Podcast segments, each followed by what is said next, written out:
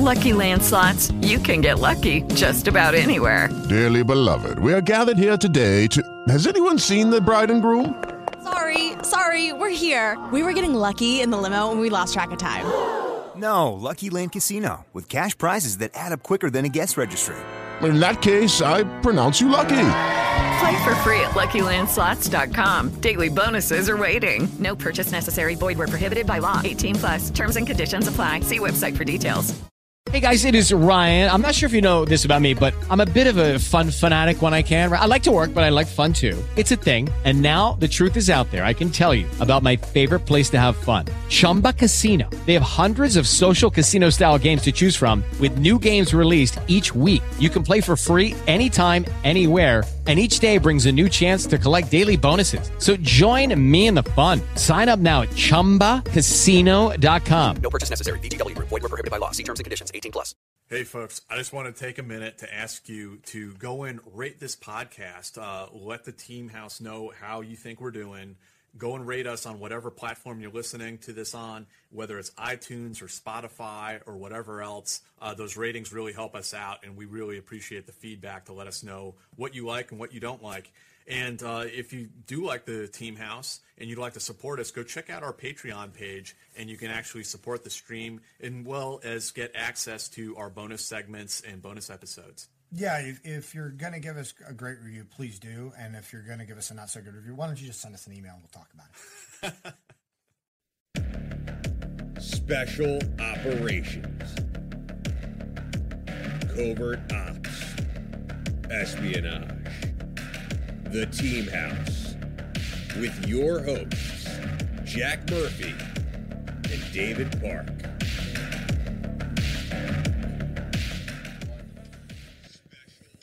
Hey guys, welcome to episode 235 of the Team House. I'm Jack Murphy. I'm uh Is it over here? Oh, sorry guys. My phone was on. Apologies. Uh, so episode 235 of the Team House. We're here with our guest tonight, Brent Tucker. I'm Jack Murphy here with David Park. Uh, first thing I just want to tell you guys real quick about sponsor of tonight's show, uh, Dark State. Uh, if you guys are a fan of Tom Clancy or Jack Carr or Vince Flynn, which I know a lot of our listeners are, then you'll love Dark State. It's book one in the Jason Trapp action thriller series, which is available on Audible and Amazon Kindle. It's about Jason Trapp, who is betrayed, uh, a betrayed CIA operative who's a feared assassin, but someone sold him out and he lost everything and everyone. And as America reels from the deadliest terrorist attacks it's ever witnessed, Trapp's personal vendetta leads him right back to where he started duty to his country. The violence, the terror, the assassination of his partner, it's all connected. With 15,000 reviews and an average of 4.5 star ratings on Amazon, the book is gripping and thrilling. If you're an audio fan, which I assume many of you are uh, since you listen to this show, the audiobook really does bring the story alive in a dramatic fashion. So please head to Audible or Kindle and uh, check it out now. You can get your copy of Dark State, book one in the Jason Trapp series. So with that said, Brent, again, uh, thank you for being on the show tonight. Really appreciate you joining us on a Friday evening. Absolutely. Thanks for having me. I, I truly do appreciate it. So, uh, again, because I, I, got a little distracted in the beginning, uh, Brent uh, is a 20 year veteran of Army Special Operations. He served in 20th Special Forces Group, and then he served in Delta Force, deploying to Afghanistan, Iraq, and Syria. Uh, today, he runs uh, the First Responder Coffee Company, and he's also the co host of the Antihero podcast. Uh, we're really happy to have you here today, Brent. And, uh, you know, I'll kind of start it off from the top asking the same question I ask all of our guests about their origin story. If you could tell us a little bit about where you grew up, what your upbringing was like, and sort of how that took you on a path towards the military. Yeah. Um, the uh, I, I, grew up in a small town in Florida, uh, Sanford, Florida working in a family business. We own, you know, Tucker's Farm and Garden Center that my grandfather started. Um, that was, I was one of the few people who didn't want to leave my small town. Um, and I just wanted to work in the family business. Uh, my, feel like my, my path in life was, was already set and I was more than happy to go down that path. Um, I definitely wasn't a, uh, um, an adrenaline junkie as a kid. I was a pretty quiet kid. Uh, so definitely not someone you would have uh, you you would have pegged for for anything in the special operations realm or even leaving town at, at any point. So, so how did that happen? I mean, if you were on this track of like going on, taking over the family business.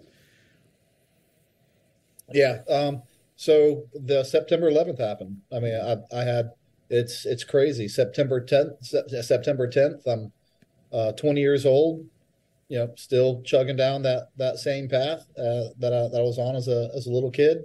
September 11th happened and, uh, you know, it, it changed, it changed my world the same way it changed a lot of people's world. Um, I uh, I knew I wanted to do something. Uh, uh, I, I I made a, a decision that day that I, I kind of would make time and time again throughout my my military career when I when I had to come to make a, dis, a big decision which was I, I didn't want to live a life with regrets. You know, I didn't want to be I didn't want to be 70 years old, you know, looking back and said, man, when I was 20, our, our country got attacked, almost 3,000 people died, and I felt like I should have done something, but mm, I just played it safe and stayed in my small town. Um, that that honestly is the um, I mean, there's the genesis right there. That that line of thinking started it. Uh, I I raised my hand.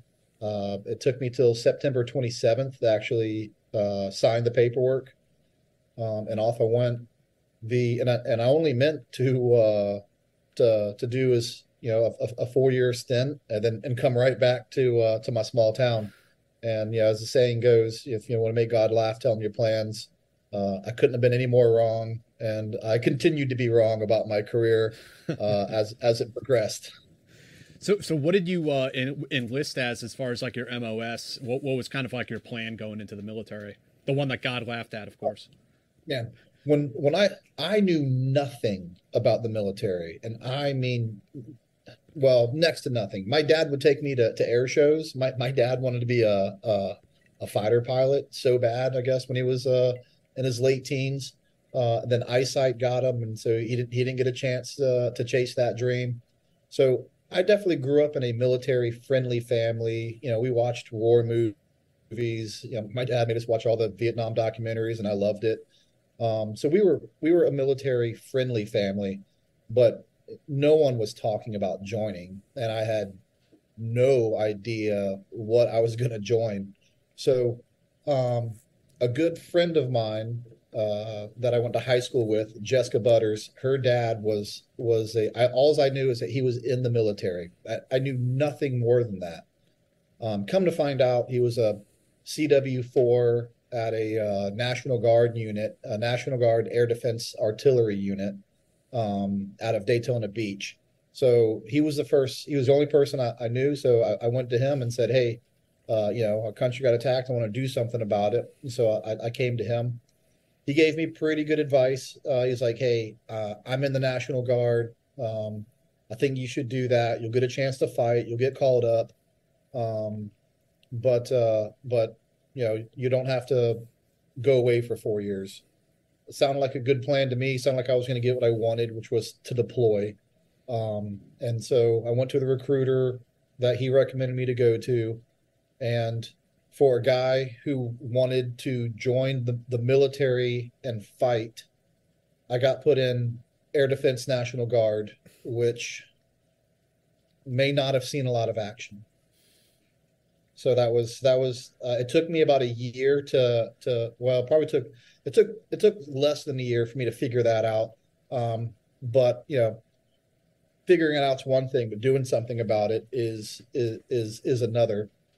So as soon as uh, as soon as I got a basic in AIT, we did get mobilized to go to the invasion of Iraq, and we sat around for like six months in Fort Bliss, and um, at that point we had a, a sister battery coming back from Afghanistan, and so I couldn't wait to talk to those guys to see what war was like, and uh, I asked them, and uh, they did like a 14 month deployment to Afghanistan. Uh, and I found out that was this a, was a, a, a, Patriot missile battery that you were with, Brent? Sorry to interrupt. Yeah, it, uh, so that would have been um, a part of of of the unit.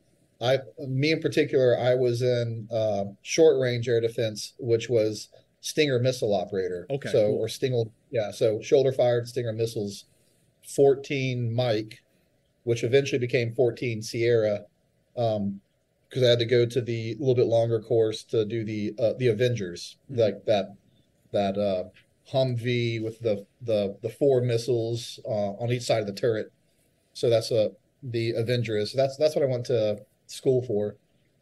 But when those guys went overseas for 14 months and came back, they just guarded the gates. That's all they did. They did nothing but guard the gates, um, which which was my worst fear come true. I kind of eventually was slowly figuring out. I don't think the Taliban has a lot of helicopters to shoot down, and I'm not sure my skill set will be utilized in the war on terror.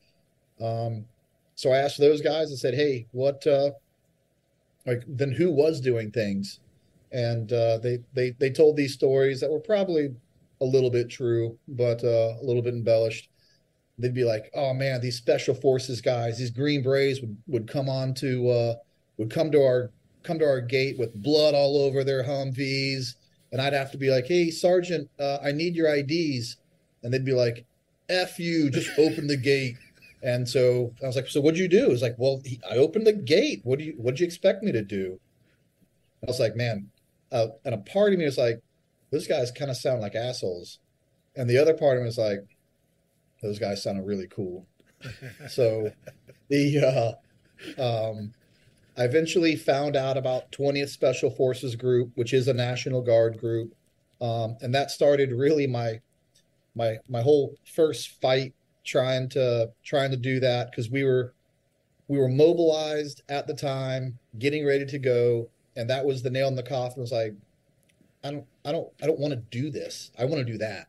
Um, and so it's very difficult as a National Guardsman who's already mobilized, and we went through the whole mobilization process.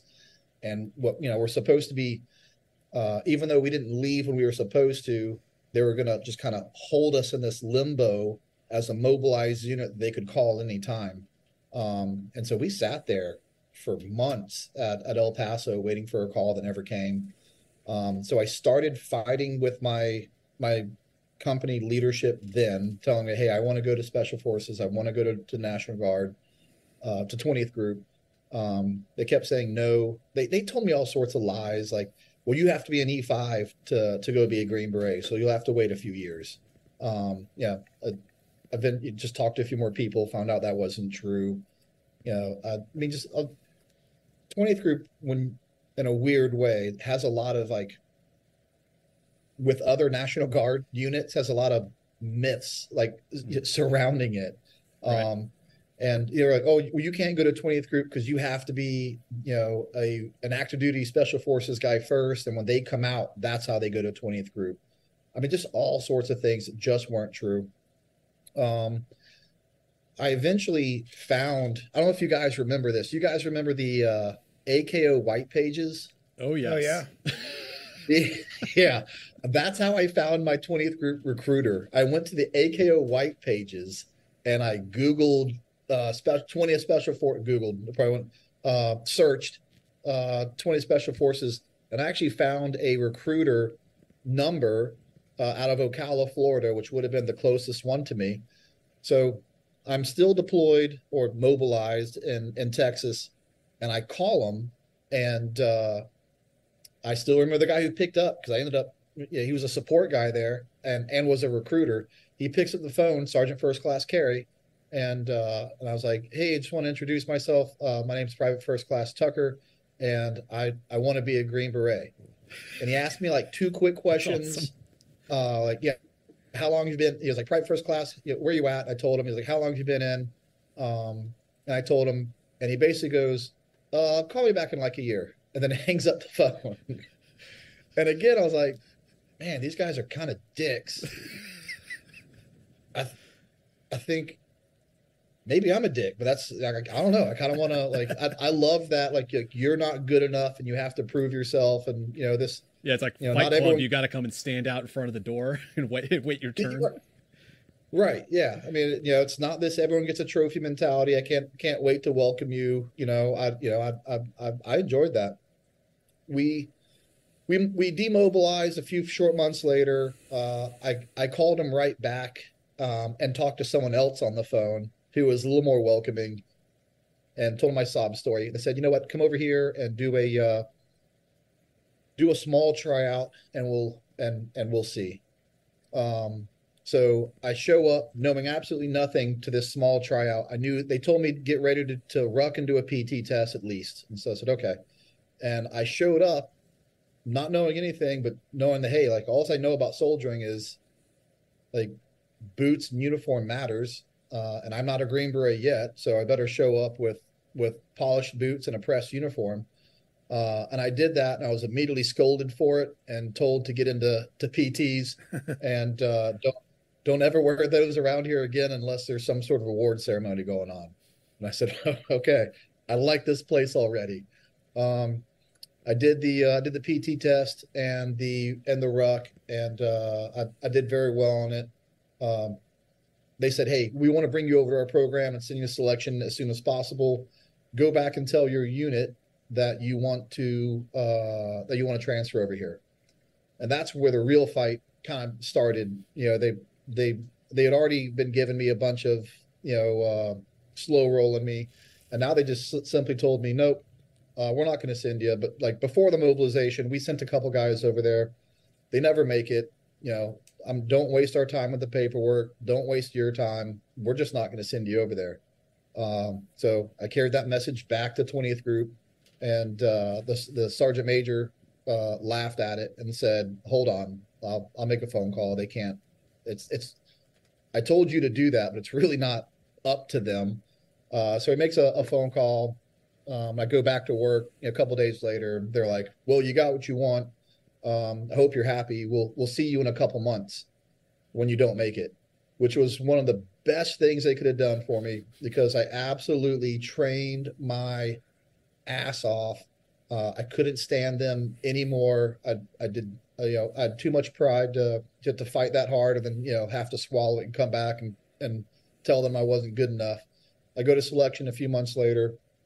Uh, I I come I come back uh, I think I had to turn in some gear that I still had from them, and for whatever reason, I was kind of hoping that uh, they'd be like, "Hey, we were wrong about you. Good job. You're like the only guy that's ever that's ever made it." Uh, instead, they were like, "Well, guess what? You haven't made it yet. You know, half the guys don't make the Q course, so you'll be right back." And uh, that was the last time I saw him. And I'll tell you how petty I can be when I retired 20 years later after the Delta Force, a part of me wanted to drive down there and and shove my 214 in their face and say, "See, see, see what I did." Uh, but of course, I think everyone there would have been yeah. They they're like, "Who are you?" No one would have known who I yeah. was. yeah, so that's Yeah. that's how that's how I got to uh, that's how I got to 20th Group. Um, I was uh, unfortunate. Uh, I was unfortunate enough to be smart, um, which means I got to be an 18 Echo. Um, I put after selection, I put down the four MOSs I, I wanted. I put Bravo, Charlie, Echo, Delta. Um, I sure as heck didn't want to be a Delta. Uh, they said, "Congratulations, you got you you got you got your top three, is, is what the guy Right. told me. And I was like, uh, "What's that mean?" He goes, uh, "You're an Echo. Was in your top three. It was only four choices. It was it was second to last, is what is what I viewed it as." Um, there's two reasons I wasn't real happy about getting an ec- being an Echo. Is because at the time they had a longer uh, Q course than Bravo and Charlie, uh, and so at, at that time in, in in 2002, everybody thinks the wars are going to go away if you don't hurry up and get over there. So I wanted a short MOS, Bravo or Charlie. You know, I wanted to try to clip out of Spanish and you know and and be in Afghanistan and you know eight, nine, ten months. I mean, the Q course is already long enough with without without the rest of that. Um, again, my what I wanted never seems to, to work out, and I always have to just deal with what I got. So I got Echo. Um, I stayed there longer. Uh, I I tried I tried to test out of Spanish. I, I missed it by like two questions, um, and uh, of course the you know the jokes on me. I I didn't get to miss. Maybe I missed a deployment. So instead of thirteen, maybe maybe I'd, I'd have had fourteen if uh if I got out of there a little quicker.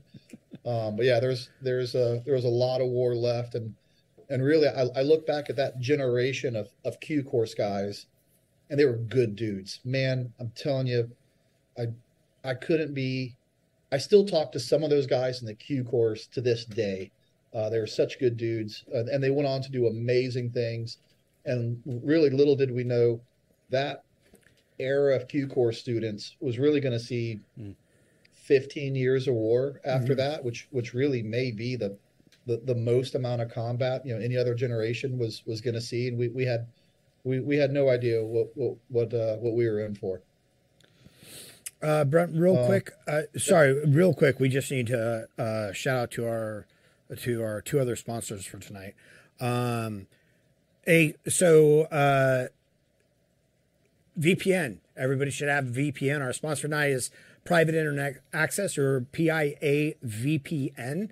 Um, you should use a VPN, uh, and PIA VPN has apps that you can put on your computer, on your phone, on your smart TV. It's good security for you. Plus, if you like to stream um, Spotify, if you like to stream Netflix, uh, you know, a lot of different times, a lot of these streaming services have content based on the country. So even American movies that may not be available in the US uh, might be available in Korea or Japan at the time. So you can change the settings on your VPN to give you a completely different, uh, a completely different country starting point.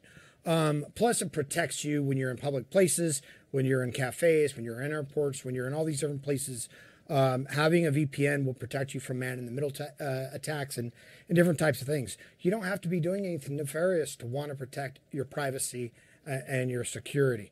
Um, so if you want to enjoy all the benefits of private internet access, now's the time to subscribe. Head to piavpn.com slash teamhouse and get eight, an 83% discount. Seriously, 83%. That's just $2.03 a month. And you also get four extra months completely for free. But you must go to PVA, piavpn.com slash slash teamhouse for a truly private digital life. One last time, PIA, that's Papa India Alpha, VPN, Victor Papa November, dot com slash teamhouse. And the other sponsor for tonight's show is HelloFresh. With HelloFresh, you get farm fresh, pre portioned ingredients and seasonal recipes delivered right to your doorstep. Skip trips to the grocery store and count on HelloFresh to make home cooking easy, fun, and affordable. That's why it's America's number one meal kit. When it comes to options, honestly, more is more. And that's why HelloFresh's menu includes 40 recipes and over 100 add on items you ch- can choose from each week. A busy fall schedule doesn't always leave you with time to spare, and with HelloFresh, you don't need to spend all evening in the kitchen and whip up a wholesome meal. With their quick and easy recipes and 15 minute meals, you get a tasty dinner on the table in less time than it takes to get takeout or delivery. And we have used HelloFresh here in the studio, the three of us, and we've all really enjoyed it. They Um, sent us a new batch, and uh, I ate them. Sorry. thank you, D. It, it was delicious. D's a Blue Falcon. So go to HelloFresh.com slash 50teamhouse and use the code 50teamhouse for 50% off plus 15% off the next two months. So go to HelloFresh.com slash 50teamhouse and use code 50teamhouse for 50% off plus 15% off the next two months. So please go and check out HelloFresh. They are America's number one meal kit. Thank you guys. With Lucky Land slots, you can get lucky just about anywhere. Dearly beloved, we are gathered here today to. Has anyone seen the bride and groom? Sorry, sorry, we're here. We were getting lucky in the limo and we lost track of time. No, Lucky Land Casino, with cash prizes that add up quicker than a guest registry. In that case, I pronounce you lucky. Play for free at LuckyLandSlots.com. Daily bonuses are waiting. No purchase necessary. Void where prohibited by law. 18 plus. Terms and conditions apply. See website for details. With the Lucky Land Slots, you can get lucky just about anywhere. This is your captain speaking. Uh, we've got clear runway and the weather's fine, but we're just going to circle up here a while and uh, get lucky. No, no, nothing like that. It's just these cash prizes add up quick. So I suggest you sit back, keep your tray table upright, and start getting lucky. Play for free at LuckyLandSlots.com. Are you feeling lucky? No purchase necessary. Void where prohibited by law. 18 plus terms and conditions apply. See website for details. With Lucky Land slots, you can get lucky just about anywhere. Dearly beloved, we are gathered here today to. Has anyone seen the bride and groom? Sorry, sorry, we're here. We were getting lucky in the limo and we lost track of time. No, Lucky Land Casino, with cash prizes that add up quicker than a guest registry. In that case, I pronounce you lucky. Play for free at LuckyLandSlots.com. Daily bonuses are waiting. No purchase necessary. Void where prohibited by law. 18 plus. Terms and conditions apply. See website for details. Brent, I, I want to ask you a little bit about how 19th and 20th group are structured because we know that the different SF groups uh, generally have, you know, are assigned an area and, and aligned to a particular area. How, like, how did they choose your language? How are 19th and 20th group, the, the guard units, aligned? Yeah, at, at, at the time, uh, a, bat- a battalion aligned with the group. So, 3rd Battalion, 20th Group aligned with 7th uh, Special Forces Group. So, I, I got Spanish because our, our battalion was aligned with 7th. Okay. That's, yep. Um, the, well, which which really kind of gets me into to, to my days with with 20th Special Forces Group as a Green Beret. Um, I I was uh, I spent my whole guard time as a you know as a as a single guy, just being a guard bum. I just went from set of orders from school to school to deployment to deployment, uh, and just stayed active the the whole time, and I loved it. I absolutely loved it. Um, as soon as I graduated the Q course, I was on a C one thirty down to down to Bolivia for uh, for for a month. Um, I I had only I'd only got to see you know the the different ODAs in the company a few times, and I saw these uh, I saw these guys on the dive team who were just who were just better than everyone else, and and were more than happy to prove it. And um, I my senior echo on my first ODA was going was going to dive school because he wanted to go to the to the dive team, and uh, and by by the second or third time, you know, we we'd done some training together. He looked at me and goes, "Hey, you should go to dive school too." Um, and so I was like, "I'd love to go to dive school." He goes, "Yeah, it's it's easy. Just you know, raise your hand. There's always slots. Go to dive school." So I'm getting ready to go down to South America and j- just like he said, you know, all you had to do was say you want to go to dive school, and they'll put you in a slot. So I go down to South America. Uh, I start training for dive school before South America. Um, as soon as I get to South America, um, I get an email uh, back, to AKO again. I get an AKO email saying that uh, funding fell through and don't worry about don't worry about dive school. And so I said, okay. So the next three weeks, um, I I went on a very different uh, training uh, regime and uh, partied my ass off and had a great time. Uh, we you know we trained hard, we partied hard. It was a great first um, first experience.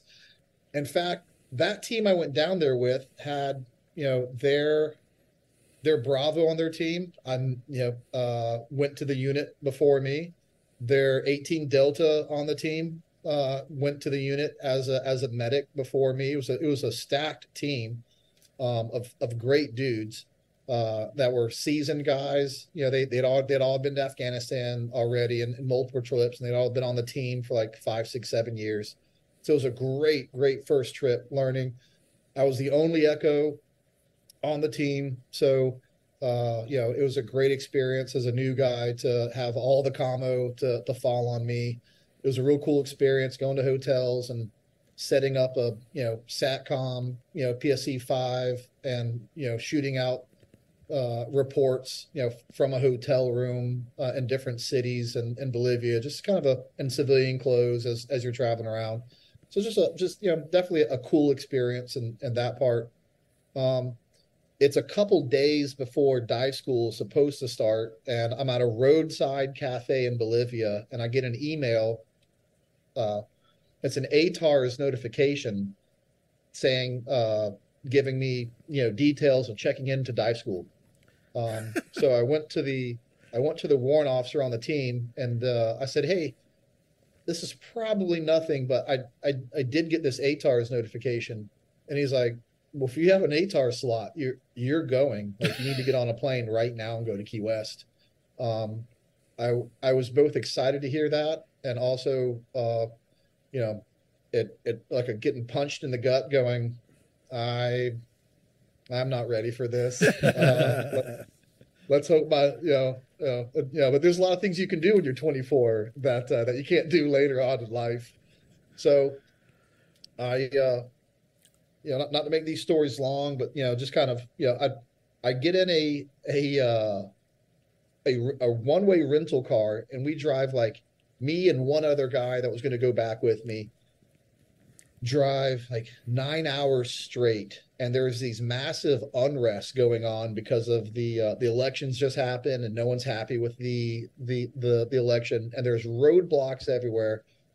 We don't our spanish actually wasn't too bad but it it wasn't enough to be by ourselves negotiating roadblocks. Um, we just randomly gave people money that you know, I just kept on giving them money until they seemed to be less angry with us and, and they let us go. We get to the airport and uh, we landed on a military base dirt runway in the middle of the night, unloaded and left. So I didn't get my passport stamped. When I get to the uh, when I get to the airport, we're trying to load up, and the guy's like, "Hey, something's weird. You don't have a stamp on your passport. How how'd you get in the country? And I remember the last thing my warrant officer told me uh, was, "Hey, if you, if you get in any trouble, you know, here's here's the here's the here's the number to the embassy. Call this guy. He he's our fixer." And so uh, I didn't give him an answer about how we got in here. I just said, "Hey, uh, you should probably call this guy first. And the guy told me, "Goes, I don't care who that guy is how did you get in our country? And you can go ahead and and uh, start looking at other flights because you're not getting on this one. And I was like, you know, okay, that that sucks, but you know, call this guy. He walks away 30 seconds later. He looks at me with disgust. He just takes my passport and he stamps it and he says, "Get out of here." To this day, I don't know who that guy was. I don't know what he told him. Uh, but you know, just that it was at the end of the, it was a very cool non-combat first experience of, of, of being a Green Beret and just you know doing things that really is really unique to uh, to Green Berets. Um, I end up I, I get a I, I fly right to Miami um, and check into dive school and proceed to have the worst six weeks of my life. Um, pool week was absolutely horrible. Like, you know, I, I quit doing breath holds. I was not ready for it. Um, I was I got dragged out of the pool, you know, almost every day and, and, and asked why why I suck so much.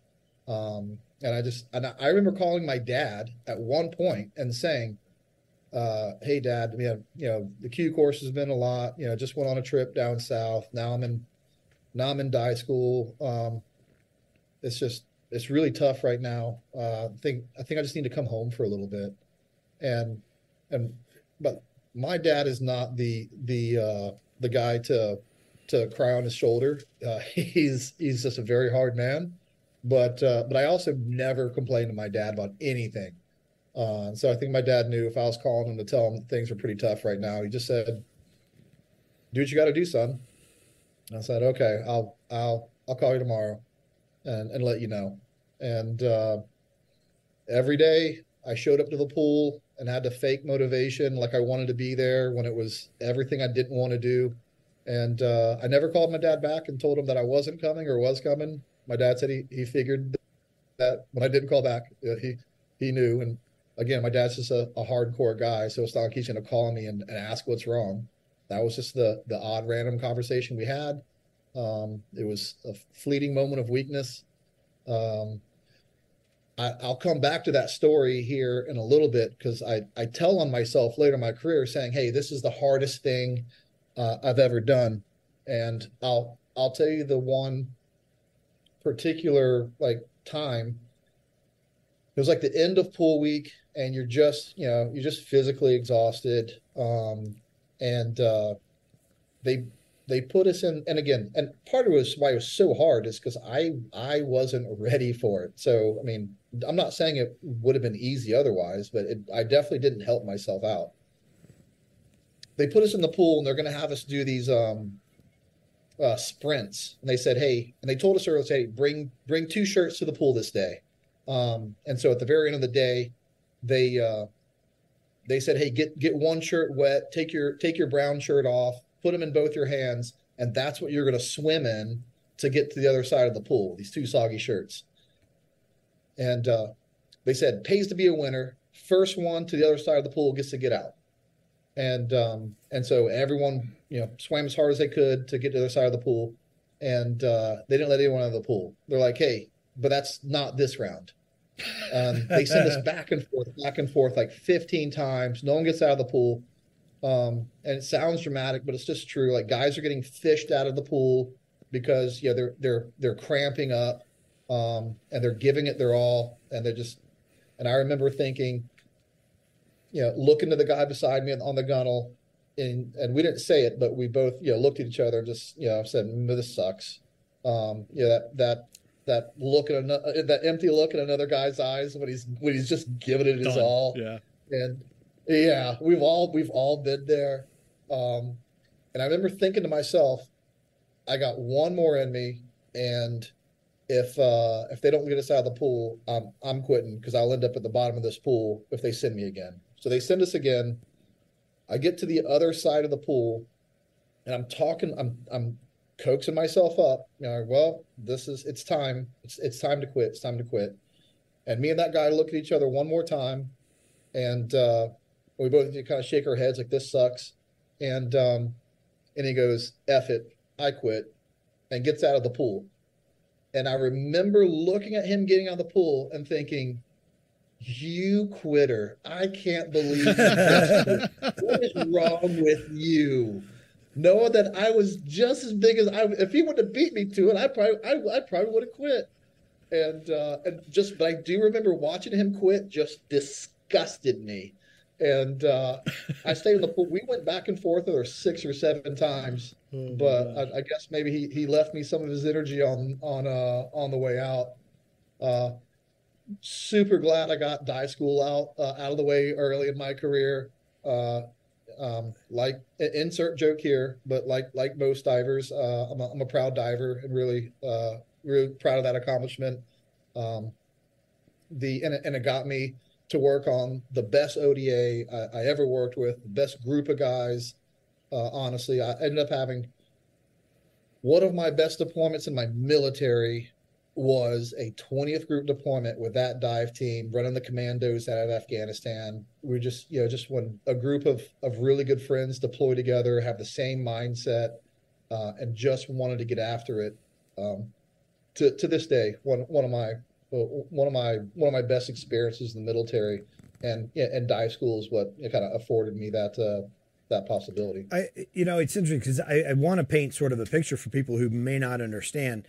Earlier, when you're talking about going to dive school or you know the, the chance to go to combat diver school, you know, you said you, the the senior Echo said there are always billets available. There's always slots open, and and the reason for that is because combat diver is such a notoriously hard school that people don't sign up for it in general. Like it is, it's one of those schools that somebody has to generally be really motivated to go to because it is such like a dick dragger.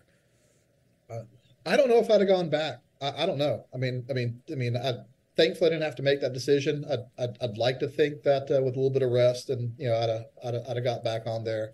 Um, I was really lucky in, uh, in my career to, to, to have not have recycled, uh, to not uh, we'll get to it a little bit. There's one thing I recycled, but it, but SF didn't didn't hand that to me. Um, and and dive school. with. I'm not saying the Q course was easy. By no means was the Q course easy. You know, the Q course had really tough days in it, uh, but just for just an absolute smoke session, day in day out, you know, running red line the whole time dive school without a doubt was the hardest military school I went to. Yeah. So talk to us about So- that that deployment that it led you into with the Kandak Commandos. Oh yeah. So we, um, I had, uh, I had, I'd been selected, uh, for, for the unit. Um, actually, uh, I, I, I got selected and I, I told him, say, Hey, we're on the verge of a, of another deployment and I, and I want to go back to this, uh, um, well, I should say my second time at selection, I get selected and, and we're going, uh, I want to do this this deployment with with with with our guys. This one last hurrah, if you will. And I told them that, and and they they were like, absolutely, unit's not going anywhere. Go, you know, go go go fight with your guys. I think they they respected that. Um, so I go to so that was really cool in, a weird way, kind of being a, a made man and and twentieth group as a, a guy already selected to go to the unit. Um, and uh, it it was such a great mission. Um, so we didn't have any air assets dedicated to us you know we didn't but we got a lot of aviation assets given to us by the battle space owner and how those deals usually worked was of course we're you know you know we're uh, we had plenty of direct action targets that we collected the intel for. And we you know we uh, here's a here's a blast from the past if you remember terms like JPEL targets. Um, so we had our, our list of JPELs to go after, but most of them required to, to do it properly, you know, aviation assets. Um, and the battle space owner was interested in giving us aviation assets, but the, the battle space owner is actually a, a really, a really good dude. Um, and uh, he also wanted work out of us, and smartly so.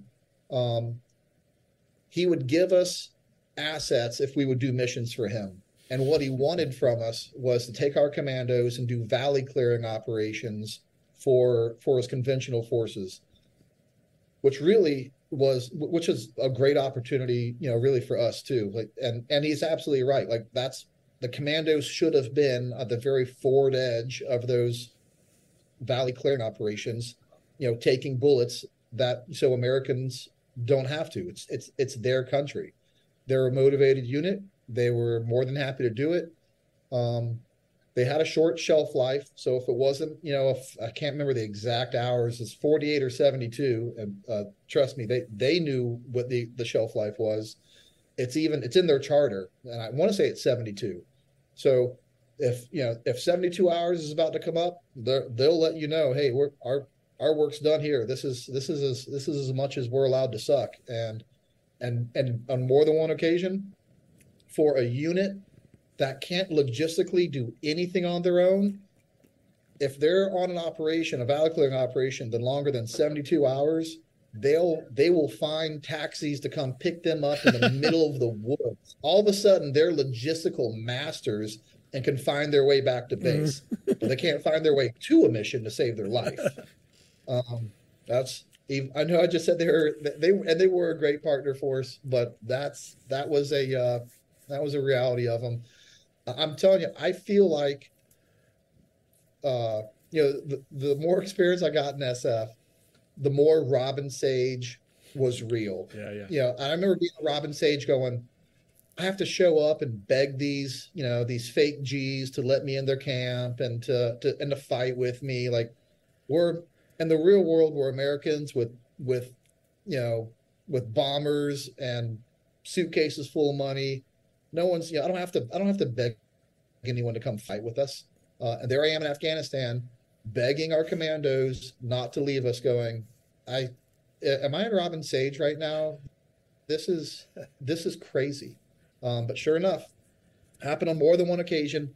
Um, but those valley clearing operations were great. Uh, they they did suck. I mean, everyone prefers to to get on a helicopter, hit a target in the middle of the night, and not miss a meal or a workout. Um, they they could be trying, you know, even even those are, even and they're still considered short duration missions at three and four days. Um, I'm I'm sure there's some conventional guy listening to me whining about being out for three or four days. Um, but they, uh, you know, when it was cold, it was freezing cold. When it was hot, it was miserably hot, and uh, they would reserve the commando unit to go down the worst parts of the valley. Again, rightfully so, and that's exactly where we wanted to be. But you know, we did those valley uh, clearing operations. You know, if they teed it up for us and they teed it up for us right, then then they put us right in the in the in the thick of uh, in the thick of things. And we got to do a lot of good work. Um, that there's there's a couple really cool stories that that actually come from that particular uh, mission, uh, that deployment. Uh, we were the, and I don't I don't know who keeps track of these stats. I remember them telling me, but you know, uh, adding up our you know our, the, the the various kills you get as an ODA, they and they you know they uh, they give you your CAS you know kills and your small arms kills, and you know we were up in the you know high couple hundreds and uh, and they said that we we were the you know the, the leading ODA in country uh, in kills, which really wouldn't have been hard. It's not, and although we were a really good ODA, it's not because we were amazing. We we thought we were, um, but they put us they put us in a good area with the commandos. So we we we operated in, in all of the East N2KL. Um, I used to be able to tell you what N2KL stood for. I could probably get most of the uh, most of the acronyms. Um, and it was just a hot spot at that time. So we we had the we had the the, the right partner for us in, in the hottest uh, area of the country. Um, one mission was a uh, a fair, you know, not it, it, was a great mission. But it's not necessarily the, the one you want to get woken up for. Mm. Yeah, I told you that battalion commander was was a great dude. Um, he calls our our team leader and our team sergeant into the office. He's like, "Hey, um, I need you guys." and uh, and I guess he's, you know, he's, he's he's teared up, you know, asking for this help. You know, my my team sergeant's like, uh, my team sergeant uh, Rick Spear. He goes, "What do you need?" You know, he's always given us aircraft. He's always been real real good to us. He goes, "What what you know what, what's wrong, boss?" He goes, uh, "My my my boys are hemmed up. My boys are hemmed up in a bad way. You know, we got uh, you know we got double digits dead and and double digits uh, wounded." uh, and those numbers are climbing if we don't if we don't get someone there like right now. And uh, came back, got the ODA, said, "Hey, the you know blades are spinning. We we got to get there." Um, we, uh, if I remember right, this is called Operation Bulldog Bite. Um, we were going to insert to the south of their location because they were still in, in a firefight, so they didn't want us to to insert there. We are going to insert south of their location and the Rangers were coming in. We're going to insert to the north, and we were going to, and we were basically, it was really going to, we were supposed to meet them there together, but everyone, everyone knew it was going to be a race to to try to get to them first and and and uh, and help those guys out. Well, when we inserted, the Ranger uh, 47 had mechanical failures, and they and they didn't insert, so it was it, it was just us. Um, when we got there, we got there right as uh, First Light um, was there. Uh, the A we we got there a little bit later. We are supposed to insert in darkness. It was just First Light. AC 130 got there early to try to uh, uh, make sure that everything was going to be kosher for us.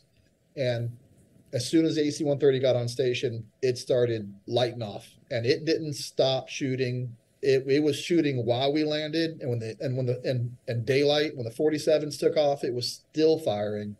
Um, and and I remember looking at uh, one of our guys. I'm like, "Isn't that weird?" He's like, well, "What's that?" He's like, "I've never seen an AC-130 in the daylight." He's like, "Yeah, that is that is kind of weird."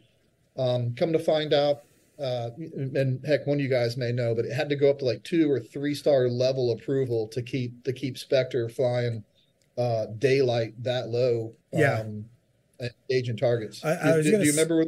I, I, I was going to say that uh, almost almost always uh, AC uh, Spectre would be like denied daylight ops because it flies so low you can see it, right, and they were worried yeah. that would present a target for man portables and stuff. But to have a, a AC 130 during the day is exceptionally rare, and like and like you said, probably had to be elevated because the the in country commanders like the Air Force they they did not allow that at all. Yeah, I'm I'm telling you, it was a weird sight seeing it. You know, uh, yeah, you know, you, you, get to hear it a lot. You know, it's up there. You know, mm-hmm. on you know on multiple multiple nighttime operations. But when you actually see it during the day, it just it just stuck out. I'm like, man, that's really weird. Um, and and we confirmed, you know, obviously that you know it got told to us that they had to get special approval to to stay on station, and it took us. And of course, we get we get uh, inserted a, uh, a little bit um, a little bit further than we wanted to be inserted, and so it's going to take even longer. So it's going to take all day for us to get up there. Um, we get into you know we there's a couple villages between uh, us and, and them. We get into a little bit of contact. Um, but the right call was made. Like you know, this you know, engaging it, killing the enemy right now isn't really our our mission. Our mission is to to get these guys as fast as we can. And um, again, I'm I'm the I'm, I'm the only commo guy uh, on on this mission. I was the only commo guy for the for the most part during that deployment. Um, and as we're traveling at night, we know we should be getting close to these guys. Uh, and it goes back to again i feel like i'm in the q course like at the times you feel like the q course is so basic and things they tell you in the q course they do they they come back um, to, to to ring true in operations and i remember in sut being said uh, being told that the most and, and let me know if, if you remember this you know especially in small unit tactics what is the most dangerous part of of any mission when when you leave when you leave and come back from the wire? You want to take a guess at it? I mean, oftentimes it's right as you clear the objective, right? Because everyone's tired and you're chilling on security. What the seven dash the seven dash eight answer for that will be re-entry of friendly lines. Mm-hmm. Oh, geez, yeah, yeah, yeah. Oh, so you're yeah you're linking up with friendly forces. Yeah, that's right. Re-entry of, of friendly lines, and uh, I always thought that was uh, you know, uh, a little bit, uh, a little bit over the top. Like, I mean, don't you think the most dangerous thing is, you know, getting out here and, you know, and, and get it on an ambush line and mixing it up with the enemy? Um, but here I am at 2 a.m. in Afghanistan, and there is this, you know, there's these young 11 Bravos that, you know, that are burying their brothers and watching their other brothers maybe, you know, slowly bleed out. And there's these guys trumping through the woods trying to link up with them and I cannot raise them on the radio. Mm-hmm. And and I was walking point at the time too, going, Well, this is about fitting. You know, it's my it's my fault, I guess, why we can't make commo. So I guess I should be eating these rounds. Um I, I did everything that I was supposed to do before leaving. You know, I did, you know, I, I you know, I got their fills, I got their frequencies. I uh, I did radio checks with their guys on the ground why I couldn't make commo at that time is is just is the is the bane of every echo's existence. Yeah. Um, and you know when when you needed commo the most, I couldn't make commo, and I just remember walking with my butthole puckered, going. yeah. Every step, I'm afraid these you know these these bushes are going to light up. Um, we never made commo. We never made uh, uh, radio contact with them and luckily for me, uh, they you know they they they they heard things in the bushes. We lit up them like you know they they yelled from a distance, "Hey, who is there?" We got we got to um, you know speak English, and they they knew it was us. Wow. Uh, and they knew that there was an American force uh, coming, you know, to link up with them. And luckily, that got disseminated all the way to to the outskirts. Um, but I'll I'll never forget how you know um, just how, how dangerous uh, that something that that really seems like the least amount of dangerous thing that you would do. Like, you know, there was really there's no enemy at the time. I, there's so much other dangerous stuff I've done in my in my military career. Yet that to me, when I tell that story, I can still feel the yeah, you know, the hair stick up on the back of my neck yeah. walking through those woods, you know, wait waiting to get lit up with a, with a VS seventeen well, panel. Like, yeah, well, but it's night, but it's nighttime, right? So yeah, yeah, I guess yeah. yeah. I, it's yeah, it's nighttime. I have nods. I you know I, I don't even know you know if they got nods or if you know if, if all their guys you know have nods or if they're still rocking seven deltas on a low loom night, you right. know, which makes them almost just as dangerous with them as, as without them. Right. Um, I'll I'll I'll tell you this this war story real quick. How they even how they how they I'll rewind it and tell you how they got into this position and what'll blow your mind what we talked about after we met up with them. So it's really a sad story about uh, about the bureaucracy of our military and the inability for people to make decisions.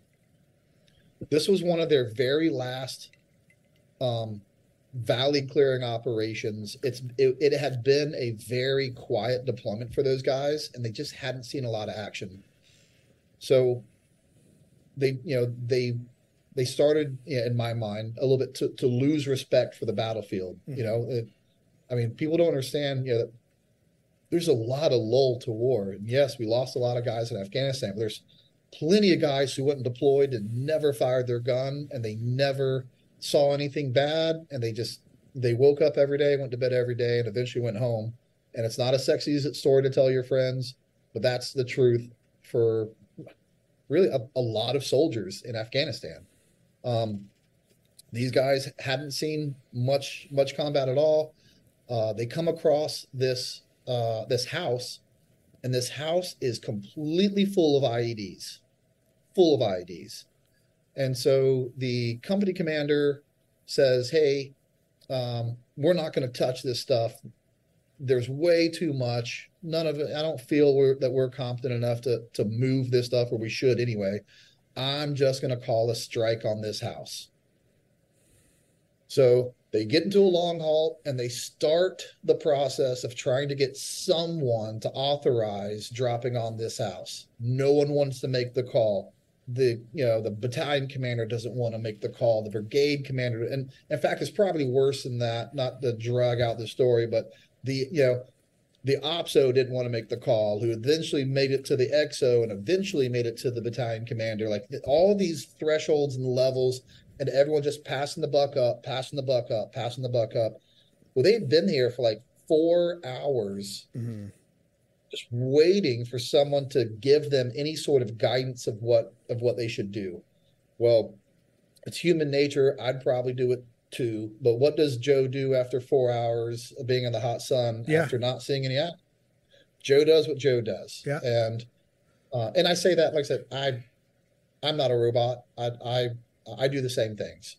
Um, We're and all it Joe. allowed the enemy Yeah. to get up within very close proximities and and lob a volley of RPGs and and and uh, and machine gun fire and just absolutely lay waste to these guys. And they really didn't have a, a, a solid fighting chance at it. Um, they they overwhelmed them pretty quick and hurt them pretty bad.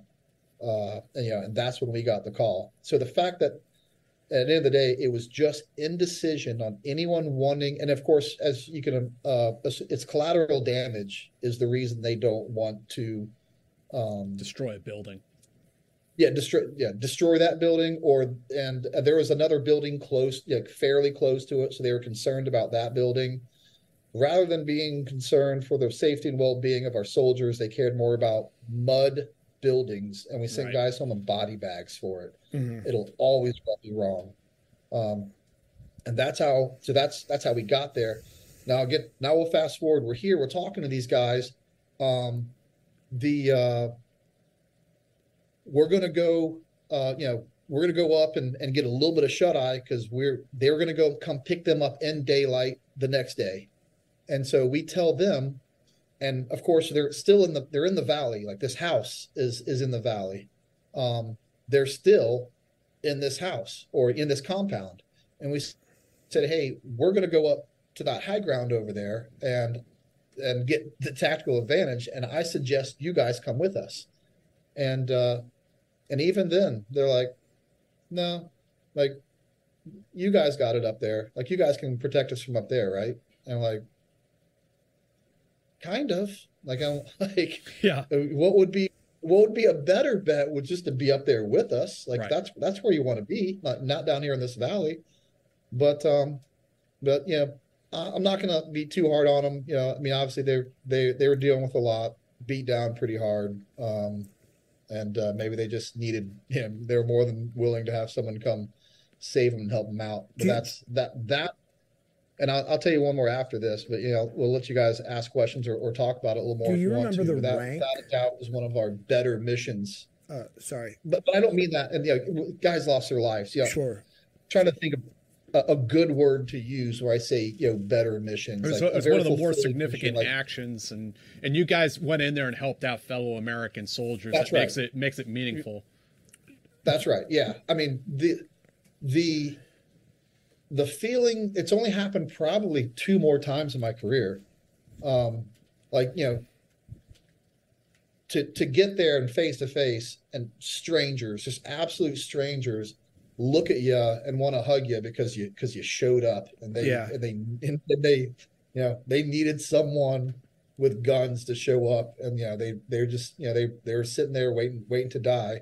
And we're i mean if they knew us I mean, we're as big as jackasses as as as anyone else you know like we're we're uh we're, we're you know we're definitely not at times to be put up on a pedestal. But at the end of the day hey when the green berets show up and the guys with beards show up? Like you're expected you know to to to to, to fill that role. And we were more than happy to fill that role for them, and we were more than happy to to protect those guys and get those guys out of there. Uh, out of curiosity, do, do you remember the size of the, that element that you guys went in to relieve or to, to salvage? Lucky Land Casino asking people what's the weirdest place you've gotten lucky? Lucky? In line at the deli, I guess? Aha, in my dentist's office. More than once, actually. Do I have to say? Yes, you do. In the car before my kids' PTA meeting. Really? Yes. Excuse me, what's the weirdest place you've gotten lucky? I never win and tell. Well, there you have it. You can get lucky anywhere playing at LuckyLandSlots.com. Play for free right now. Are you feeling lucky? No purchase necessary. Void where prohibited by law. 18 plus. Terms and conditions apply. See website for details. With the Lucky Land slots, you can get lucky just about anywhere. This is your captain speaking. Uh, we've got clear runway and the weather's fine, but we're just going to circle up here a while and uh, get lucky. No, no, nothing like that. It's just these cash prizes add up quick. So I suggest you sit back, keep your tray table upright, and start getting lucky. Play for free at LuckyLandSlots.com. Are you feeling lucky? No purchase necessary. Void where prohibited by law. 18 plus terms and conditions apply. See website for details. Uh, I want to say in, in the in the twenties. And then do you um, do you recall like what the uh, was it was it a captain was it like a a, a, PL or a second uh, or a I- lieutenant? I know. I'd I'd have to. We there's there's. I don't know if uh, a few guys have one like this. I would need a lifeline, and our medic Mark DeMeo remembers everything. Yeah. Everything. I can call Mark right now. He can tell you exactly how many guys are there, the rake of that dude, and, and the area that we were operating in. Um, Uh, yeah, I'm just and I- curious if like the the officer, like the the the ground force commander, was the one making the call not to like evac with you guys up the up the hill, or if if he was getting it from higher that no, st- like stay in place until we resolve what we're going to do with this these IEDs. Yeah, I just I just remember that being you know the the answer to the to the conversation. Obviously, the the, the team sergeant had that uh, had that conversation with whoever was in charge, and Yeah.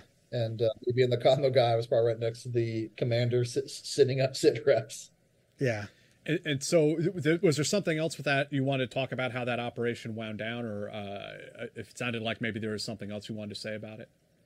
Um, no, uh, not about that one. I'll, I'll talk about one more that's Okay. you know that's kind of similar, happened the same trip. But I'll tell you one of the weirdest things. Um, uh, one of the weirdest things that ever happened was at the end of that operation, and by the time we actually got helos in there, it was actually it was actually at nighttime. So we actually stayed, you know, all day during the day, got all the wounded out, um, and whoever could walk to this next LZ, we were all going to walk to that to, to that uh, HLZ and get out of there with a under with a 47.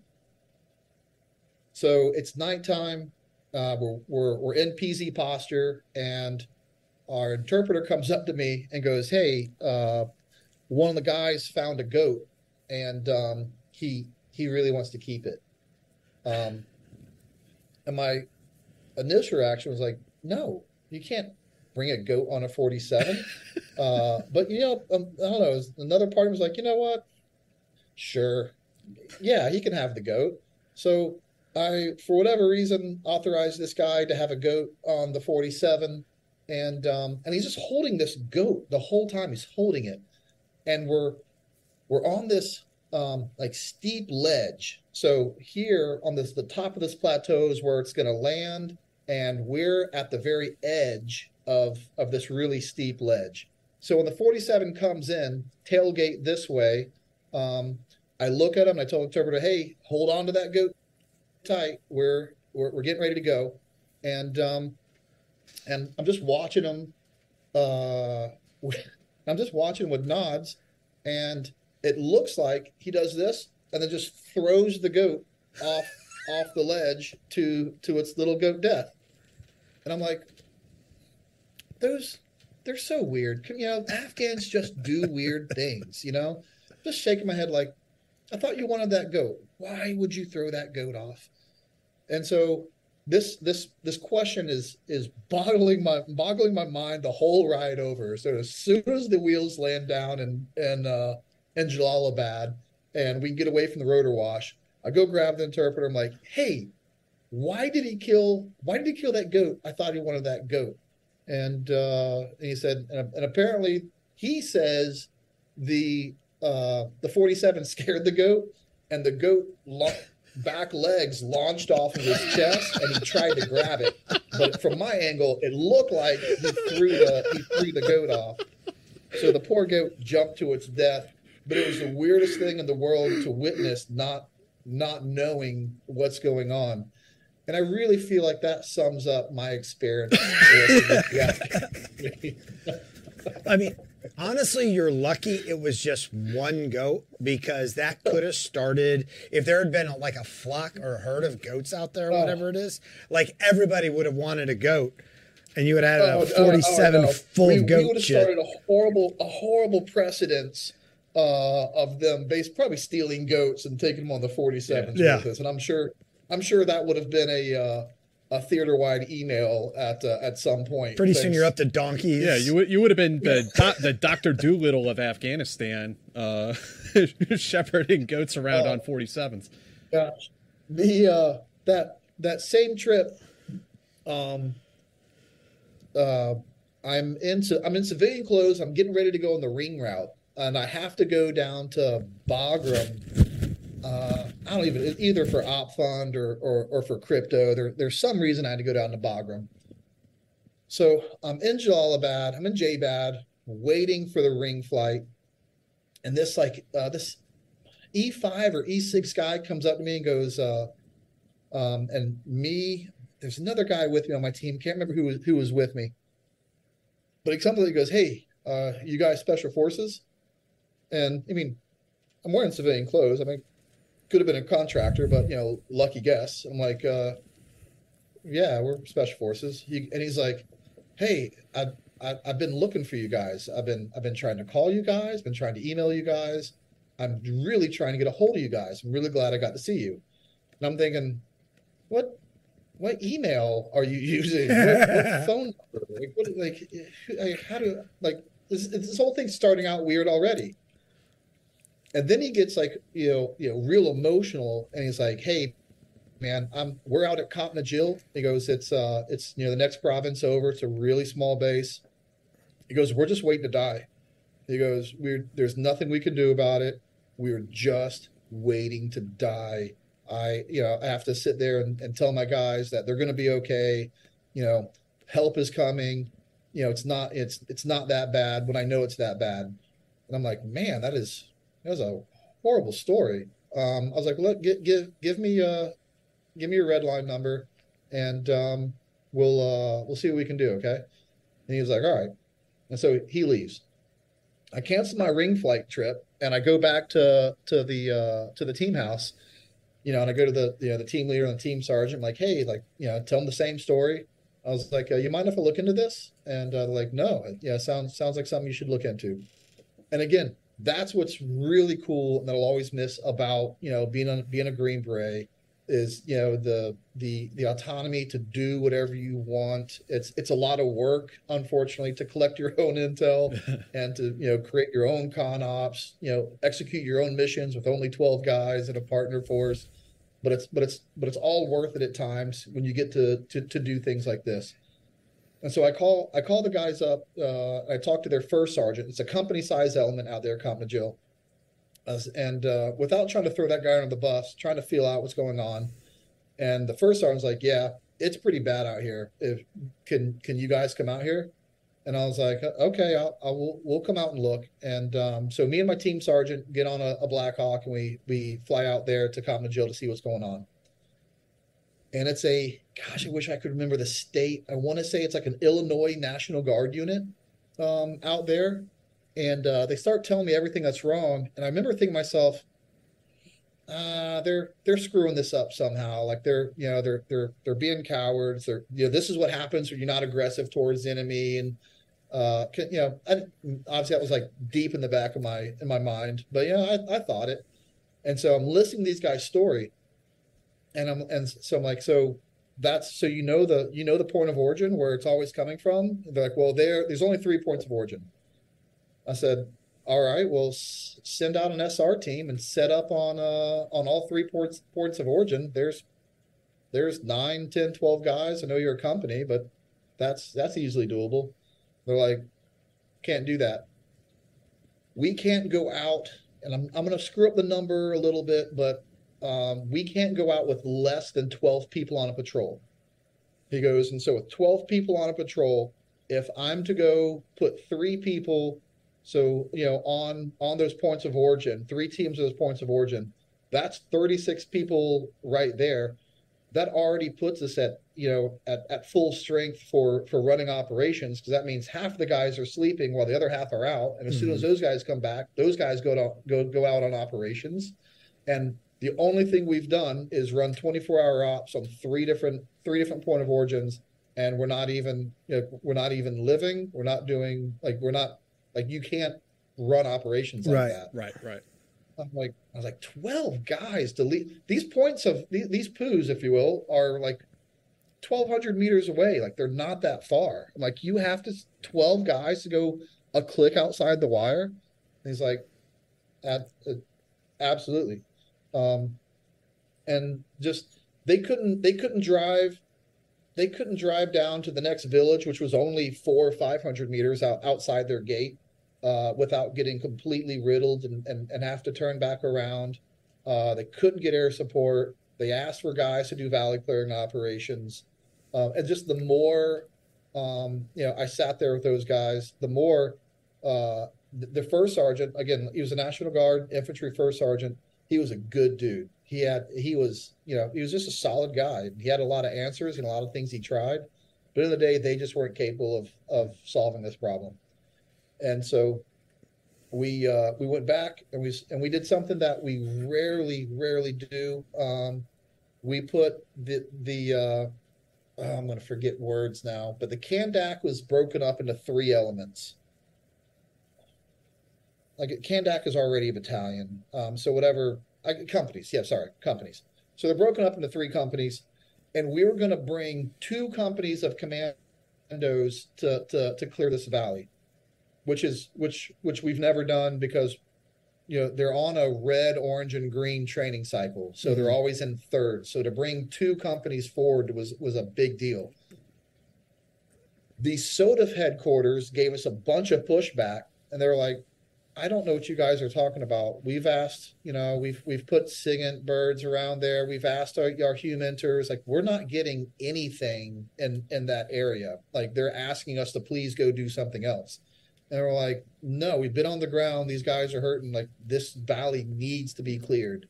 Um, we we set off on what we called Operation Rockstar. That was back in the day when ODAs could still name their own naming conventions. Um, before people probably uh, uh, took uh, took some some some free speech liberties with naming their operations. Operation Penthouse, you know, get approved. Yeah, yeah, yeah. yeah, and and I love it. And everyone got behind it. Like all the uh, the, the aviation support called all the HLZs like Ringo and and like all and uh, and and you know HLZ Bon Jovi and everything. And it was um, we inserted that night, and the helos. It was it was a long valley, um, and the the uh, the cop was at the very base of the valley So we were going to insert at the very northern part, and then kind of like a hammer and anvil operation. So so the so the base only had to basically be the anvil of it, and we would push them all down uh, all down the valley, um, or at least contain them in the valley. We we get uh, we come into fire as heavy fire as soon as as soon as we as soon as we land, and uh, and we're thinking, and the SOTF didn't even want us Right. here. Here, here we are taking massive, you know, uh, RPK fire from PKM fire from the from the mountainsides, and you told us there was no one here, and that it was just a bunch, you know, a couple, uh, basically a couple low level crooks lobbing RPGs in the base every now and again. Um, the our team leader immediately called uh, called CAS. Um, that's a whole nother story, but I'll touch it on it for just a second. At the time, you had to have battalion level approval to call CAS. Um, we had a great team leader who knew the rules, and there is a caveat to that.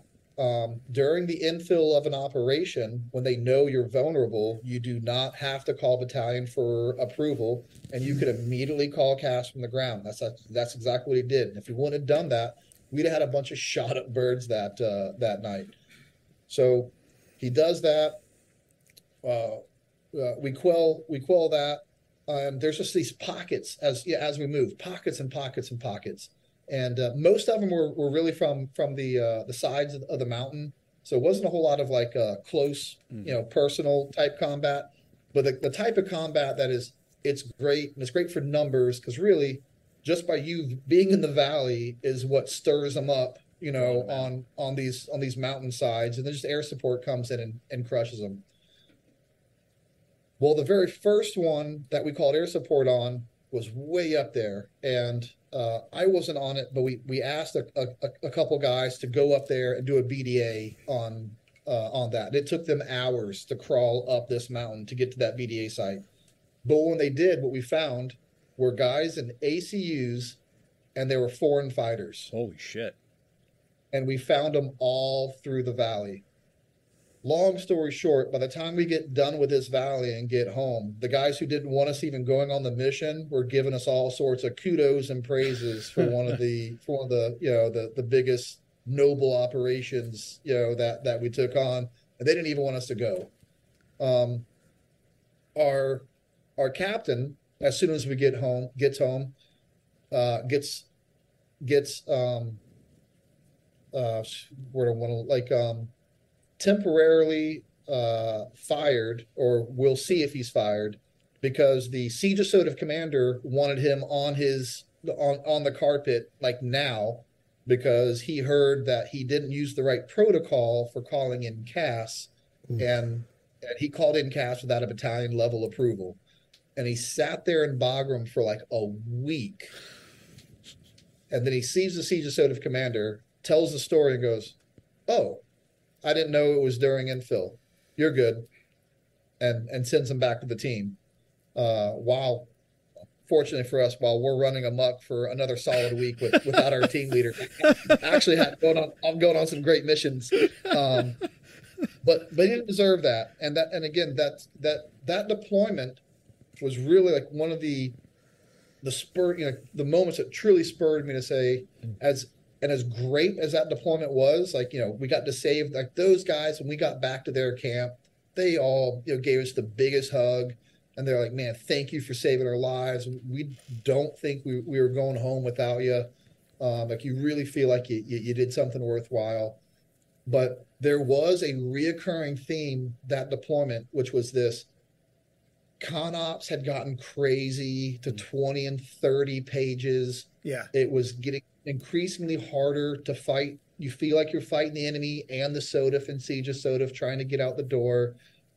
If the enemy could move, as long as the enemy moved every night, then he was moving faster than than than we could keep up with because that con op that was approved was was for this location. Um, it got it got really disheartening. I mean, what a, what a what a ridiculous we have- what a, what a ridiculous situation that you have soldiers on the ground there who are telling you, "Hey, we're getting hit every night," but Higher is saying, "Well, we don't have it on SIGINT, so I guess it's not happening."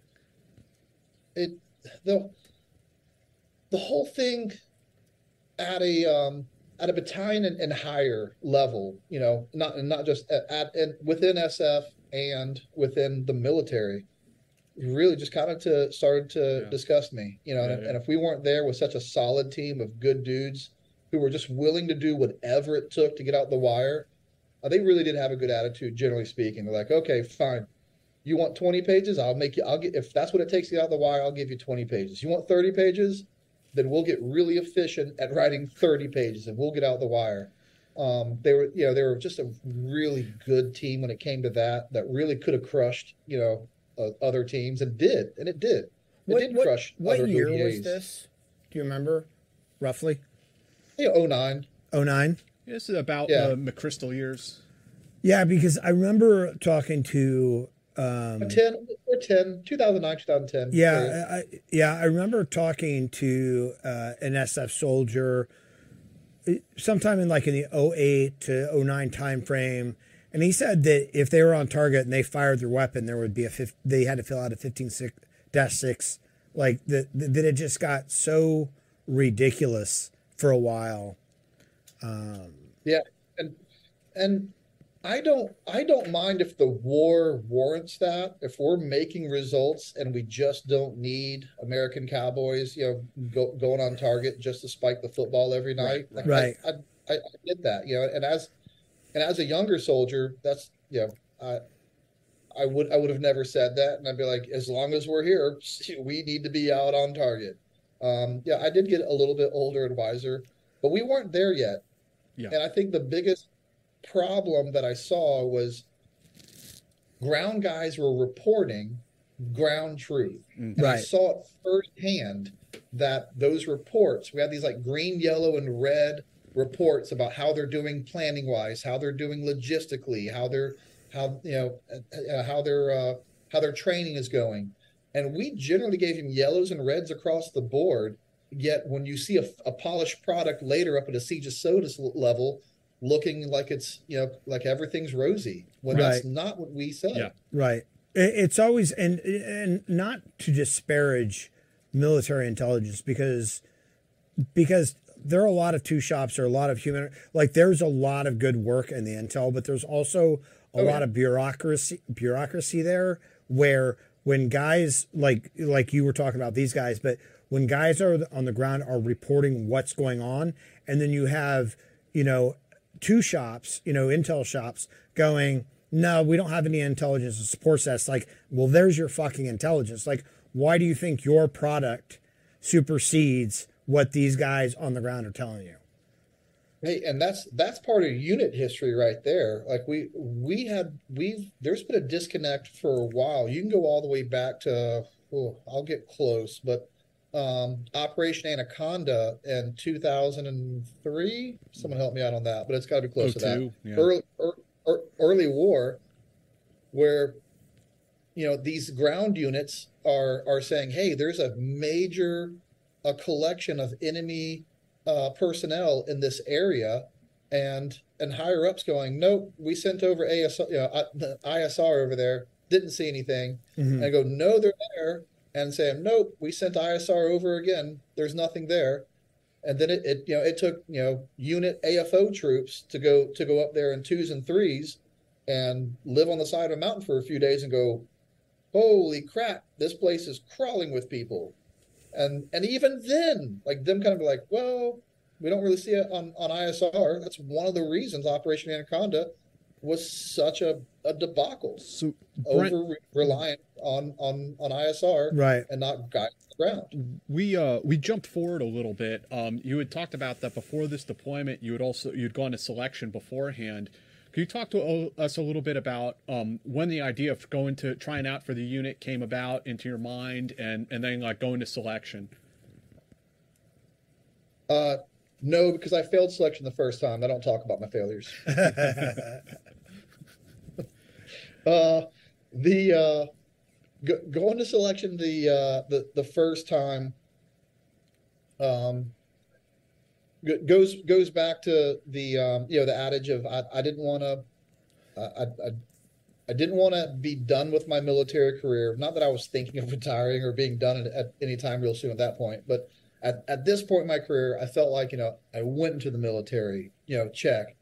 I, you know, I became a Green Beret because, you know, you know, being in the regular military was, wasn't enough. And then I was like, Hey, there was a small group of guys within SF that, that, that I thought were even better. And, you know, and, and going to a dive team, check. Like, you know, I, I can, I continued to, to push myself and, and, you know, and, and, and make it, uh, you know, I wanted to go to war real bad. I went to war to war several times, and I felt like I was really good at it. You know, uh, you know, check. Like I'm, I'm, I'm continuing to get to look for challenges, meet them, and it, and you know, there's a, a, a couple things going on. One, I I want to see how how far I could go. Um, I didn't think I was the best guy on my team, and that's why, like, you know, I I needed to go to selection because I gotta because I'm you can't you can't soar with with eagles when you're hanging around buzzards like it was it was it was nothing like that and in fact i was probably the third best guy on my team um, i wasn't even the best guy on my oda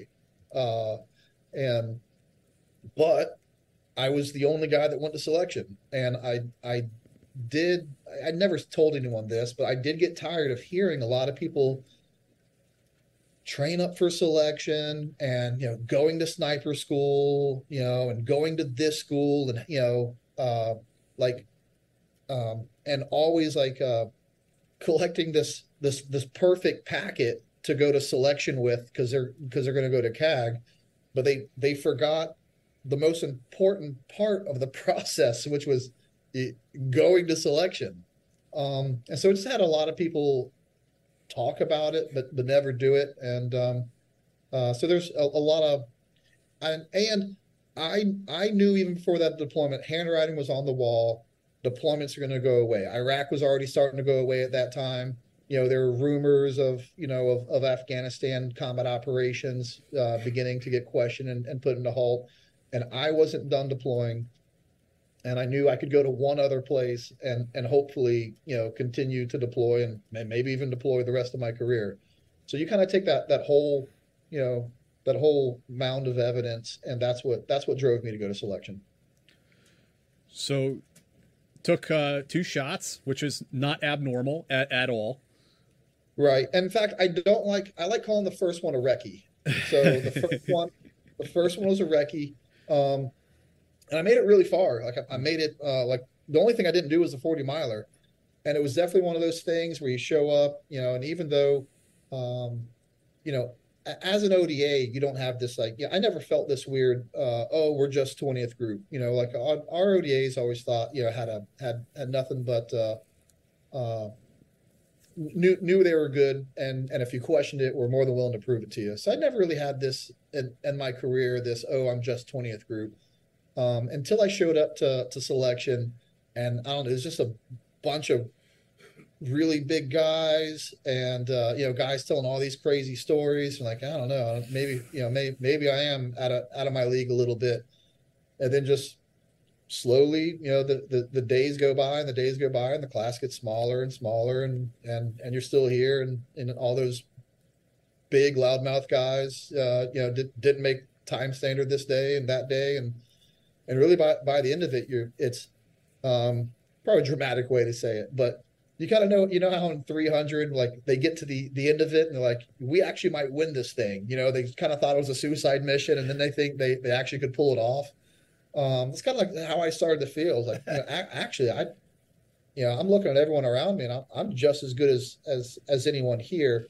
Um i can i can make this thing. Um and as soon as i about the time I started feeling like that, uh, I got cut, um, and uh, which was the very end of it. And I remember going to the um, I won't talk uh, the uh, we'll we'll just I got we'll just say this I got interviewed at at at the end, and uh, the the interviewer was like. Um, uh, yeah, I'm just just not gonna no, I'm not gonna talk about it. Did did you the, did, uh, did you get good feedback as in terms of what you could improve if you came back? No. Okay. All right. Uh, I I um I'll yeah I'll try. I, I do I don't mind coming on podcasts and I don't mind you know uh, you know talk about the unit and send you know uh, selection you know selection is sacred. Yeah, um, right. You know, we get it. There's and there's some things I will talk about. Um, but yeah, I, I was yeah I was able to talk to him at the end. He did ask me some questions. Um, I'm afraid if I go into it, I, I'll end Yeah. up you know, giving someone some answers. But but they but, they did welcome you to come back again, try out again. Yes, he he he asked he asked me how I did. I, I told him I thought I did. Um, I, I thought I did pretty well, and then he he laughed at me because he said, "Well, you're you're sitting here. You must not have done that well." And I was like, "Ouch!" I was, Yeah. that's, that's that's pretty much true. We we had a uh, we had a lively conversation after that, and uh, I must have said something right to uh, to let him have pity on me and uh, bring me back for a second try. And so uh, I, I went went deployed, uh, came came back came back again, and was uh, was was just and I, and I truly mean this. Like I, I'm just lucky enough to to to get through the process. Yes, I trained for it. A lot of guys did. You know, I was I was in the top third, you know, uh, of the class whenever we did anything. You know, I mean, I know physically I deserve to be there. So, you know, why do I feel lucky? Because there are guys that were way ahead of me and, and always ahead of me and and didn't make it. Um, Mhm. You know, it's just it's a weird Mm. it's it's a weird process that has that has a a weird way of working uh, of working things out. Um, and there's there's a saying that didn't make a whole lot of sense at the beginning, and and uh, they'd say, "Hey, we're not looking for the best guy, we're looking for the right guy." And uh, I remember thinking to myself, wouldn't the best guy be the right guy? Kind of doesn't make a whole lot of sense. Um, and again, uh, just the the longer I was there, the the truer that that uh, that saying uh, rang out was it's it's not the best guy, it's the right guy. So Mhm. I was just again l- lucky enough to be the right guy. So you get picked up and then uh, off to OTC, and I mean, what what was that experience like for you? I mean, did you you enjoy uh, the the training? Yeah, I'll I'll tell you. Um, I will tell you this about selection. It'll because it'll it'll roll into into OTC as well. Selection, bar none. I don't care where you've been, what you've done, is the most professional thing you will ever witness.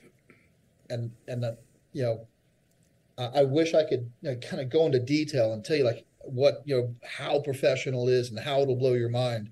Um, but I, I'll just leave it at that. It is. It is the most professional thing you'll you'll ever experience. And I don't know if you ever you know you've ever had this experience where you go to a, a military school and things are they're they're run okay, but they're a little, little discombobulated, and you know it makes you feel at one point like, is this your guys' first time ever running this course? Uh, yeah. I mean, Are you on. just making this up have- as you go along? Yeah. yeah, you got to have this figured out by now. That happens zero times ever in West Virginia. It is Mhm. the most professional thing you will ever. It's so professional. We've had guys quit before because they saw the level of professionalism in a course and just said, "I'm not that professional. I I can't be this professional, and I can't meet this standard." And so and select themselves off off the professionalism of it. So um, I'll absolutely say that uh, they, you know, the, uh, the the unit and selection des- deserves that uh, that credit um, and to be known for that. And uh, OTC um, was still professional. I say not as professionals. You know, they um, it uh, you messing up an, an OTC on a CQB run, and there will be a you know a large muscular man yelling at you from the catwalk, you know, le- letting you know how much you suck and how much you probably don't deserve to be here. And uh, you know, it is it is up to you to to to deal with that information and uh, and and react to react accordingly. Um, the two things that that they gave me uh, were this: I felt challenged, and I I felt like the um, you know the the, the skill set that that I was acquiring and the resources required to you know needed to develop this type of skill set were were finally there. Like, um, it just it's it's like it's like being in, in tactical Disney World. I mean, just everything's at at your fingertips. If you need it, you'll get it. Um, it's with without a doubt the most amazing place I've ever worked. And And and, and uh, I almost feel bad sometimes telling people like how great I had it because even though special operations and, and as a whole, generally speaking, you know, have have money and they have equipment, but very few people really know what it's like to never want for anything. so what, what was it like? What, what was it like when you graduated and, and showed up to your team and walk into their team room that first day? Um, I I knew this. I knew when um, when I graduated OTC. Uh, it's one of the few times in life where I feel like I um, I took a moment, you know, and thought to myself, "Hey, like re- remember this. Like this will be this this may be the greatest accomplishment of your life." I know, you know, maybe maybe that even sounds dramatic, but at least at least I felt aware enough to know that this is something you know few people actually get to do. Uh, at the end of the day, if you don't make select, if you know, even if you make selection but you don't make OTC, you did something great that still very few people do. But it's not you don't feel good, you know, about right. not making it. Um, uh, and I and I, but I knew at that point, even if they fired me in six months, I was an operator, and I, you know, and I did, you know, you did uh, it, yeah. You know, and I, I, did this. I accomplished this. I was good enough. I, you know, and and one of the very, uh, I'm in a part of one of the smallest brotherhoods and and all of the military, and I definitely, I, I, re, uh, I, I enjoyed that moment. Um, and then of course when when the realization of you know getting into your team room, and that what you thought was was pretty good CQB. Um, the uh, my my first team leader did who did not um, hand out compliments uh, ever to anyone. Um, kind of let it slip that I graduated number one in CQB, which I knew I, I, I knew I was doing pretty good at then at CQB. But he was letting me know. He goes, uh, "So you think you think you're good just because you graduated number one in CQB? What's well, it's not going to be fast enough here." And uh, and I looked at him and I go, so I graduated number one in CQB, huh?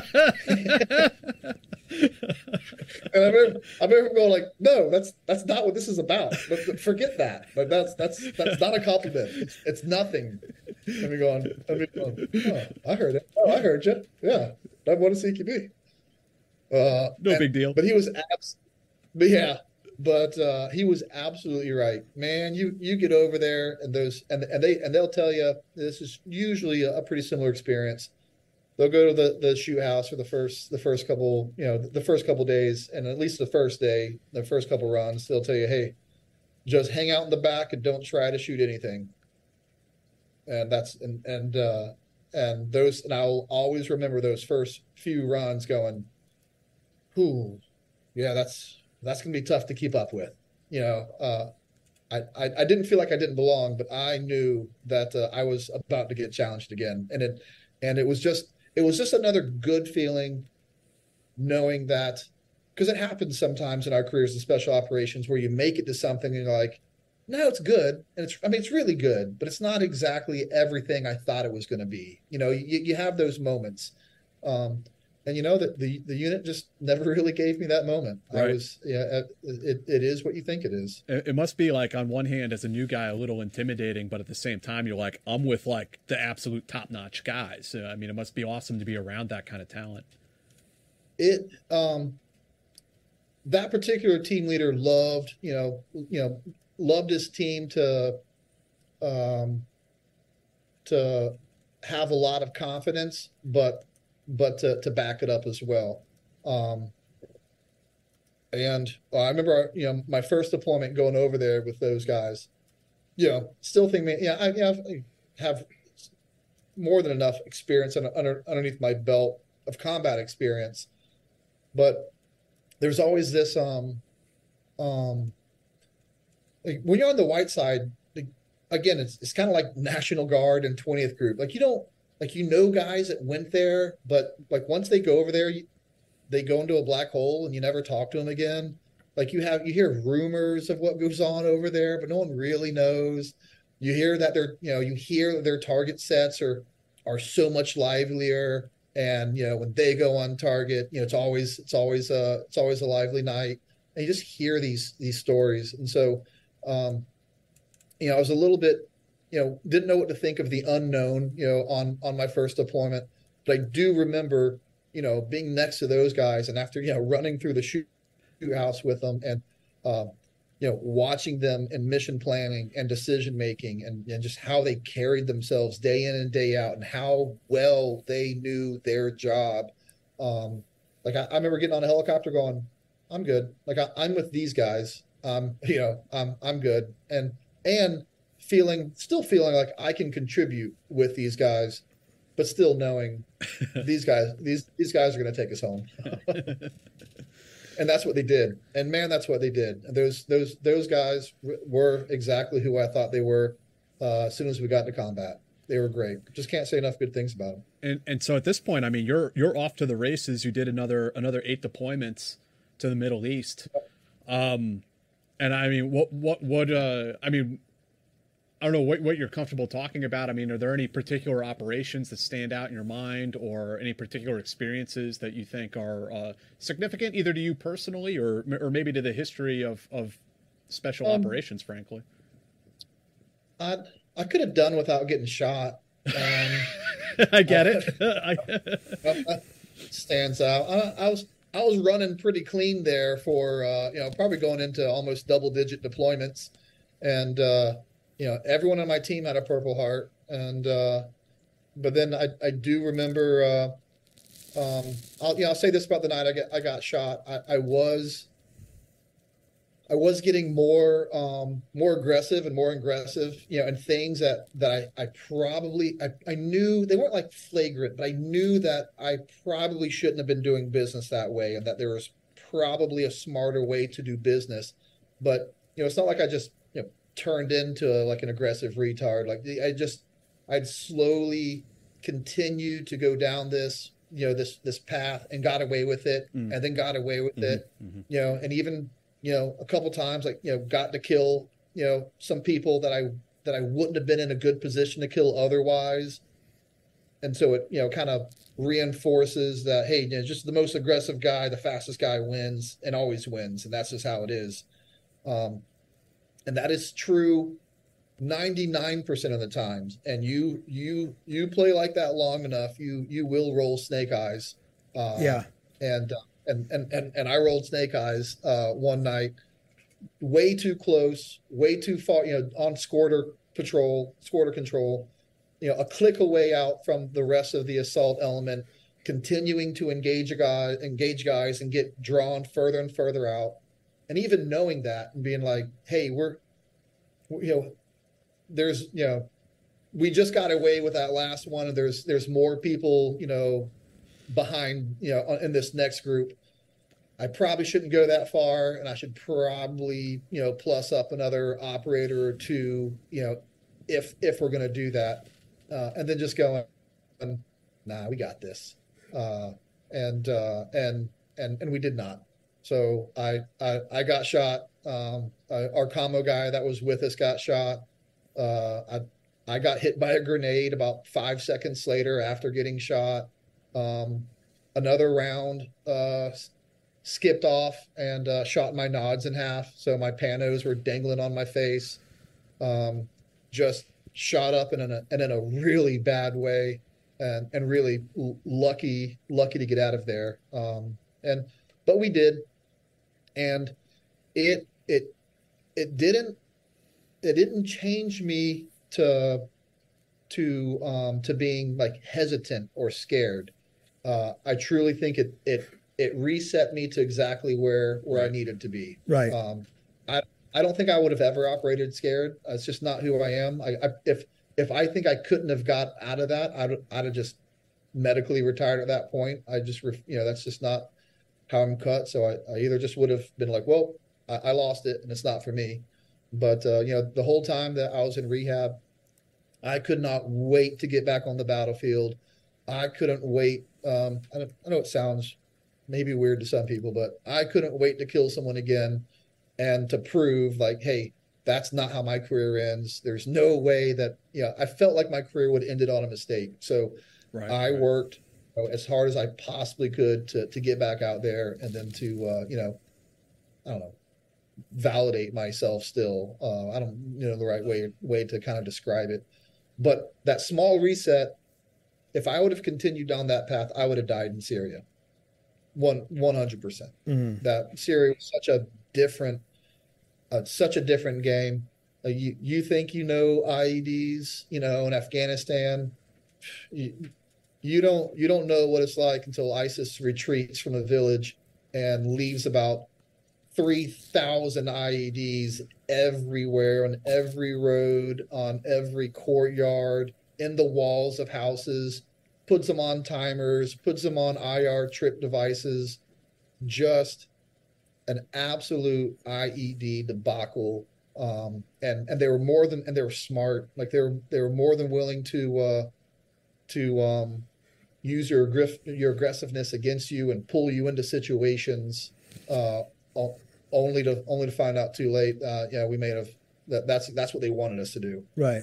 Um, ISIS really was uh, a formidable enemy in in some aspects, um, and in other aspects, they're they're just dumb terrorists like the rest of them. So they're they're definitely a, a, a dynamic there with ISIS. But I hate, man, I really did. I I really hated ISIS on a on a level that at the end of the day, I kind of respected the Taliban after operating in Iraq. Uh, guys in Iraq were just so quick to to surrender, you know, at times and just and just take their uh, take their chances with the judicial system. Um, at least in at least in Afghanistan, generally speaking, uh, they were willing to to fight it out with you, um, and it was almost more like a, a tribal war as well. Like I don't know.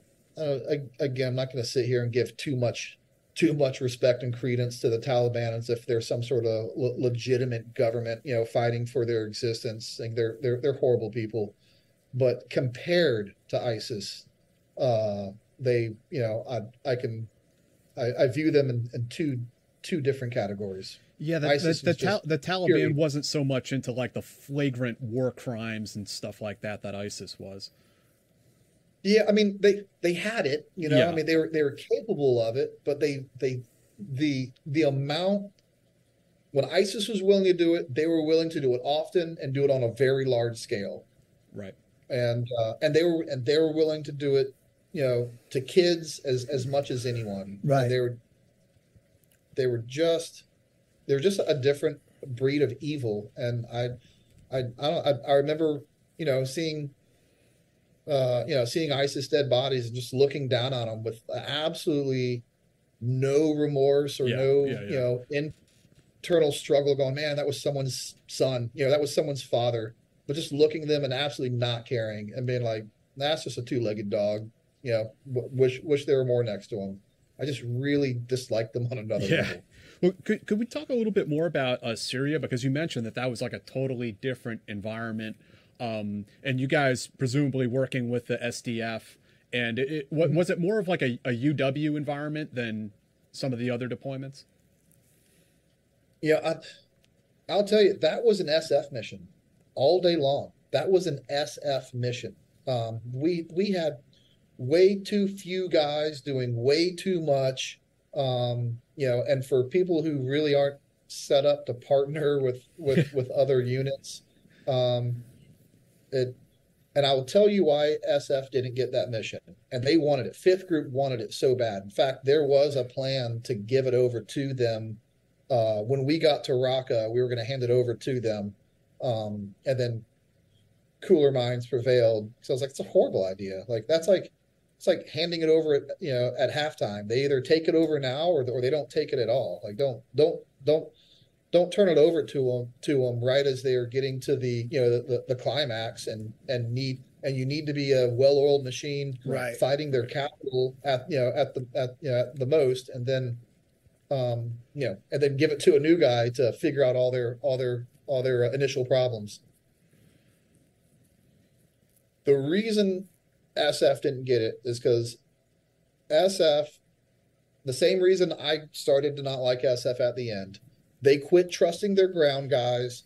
They required too much um, oversight, and that that war was going too fast. If you if to, to slow them down with the, the protocols that that they would inevitably do. Um, so uh, the unit does a great job at trusting their ground guys. the yeah they yeah I never never had an issue, uh, you know, being questioned or asking why am I doing this or why do I need that. I just tell them what I'm doing, and I tell them what I need, and uh, you know, and and if you don't give them a reason, you know, to to uh, to question you, they they they they never will. Um, and so the my, my first trip was very was very unique because it was it was still I wouldn't even call it UW. Like it was it was it was closer to to World War II.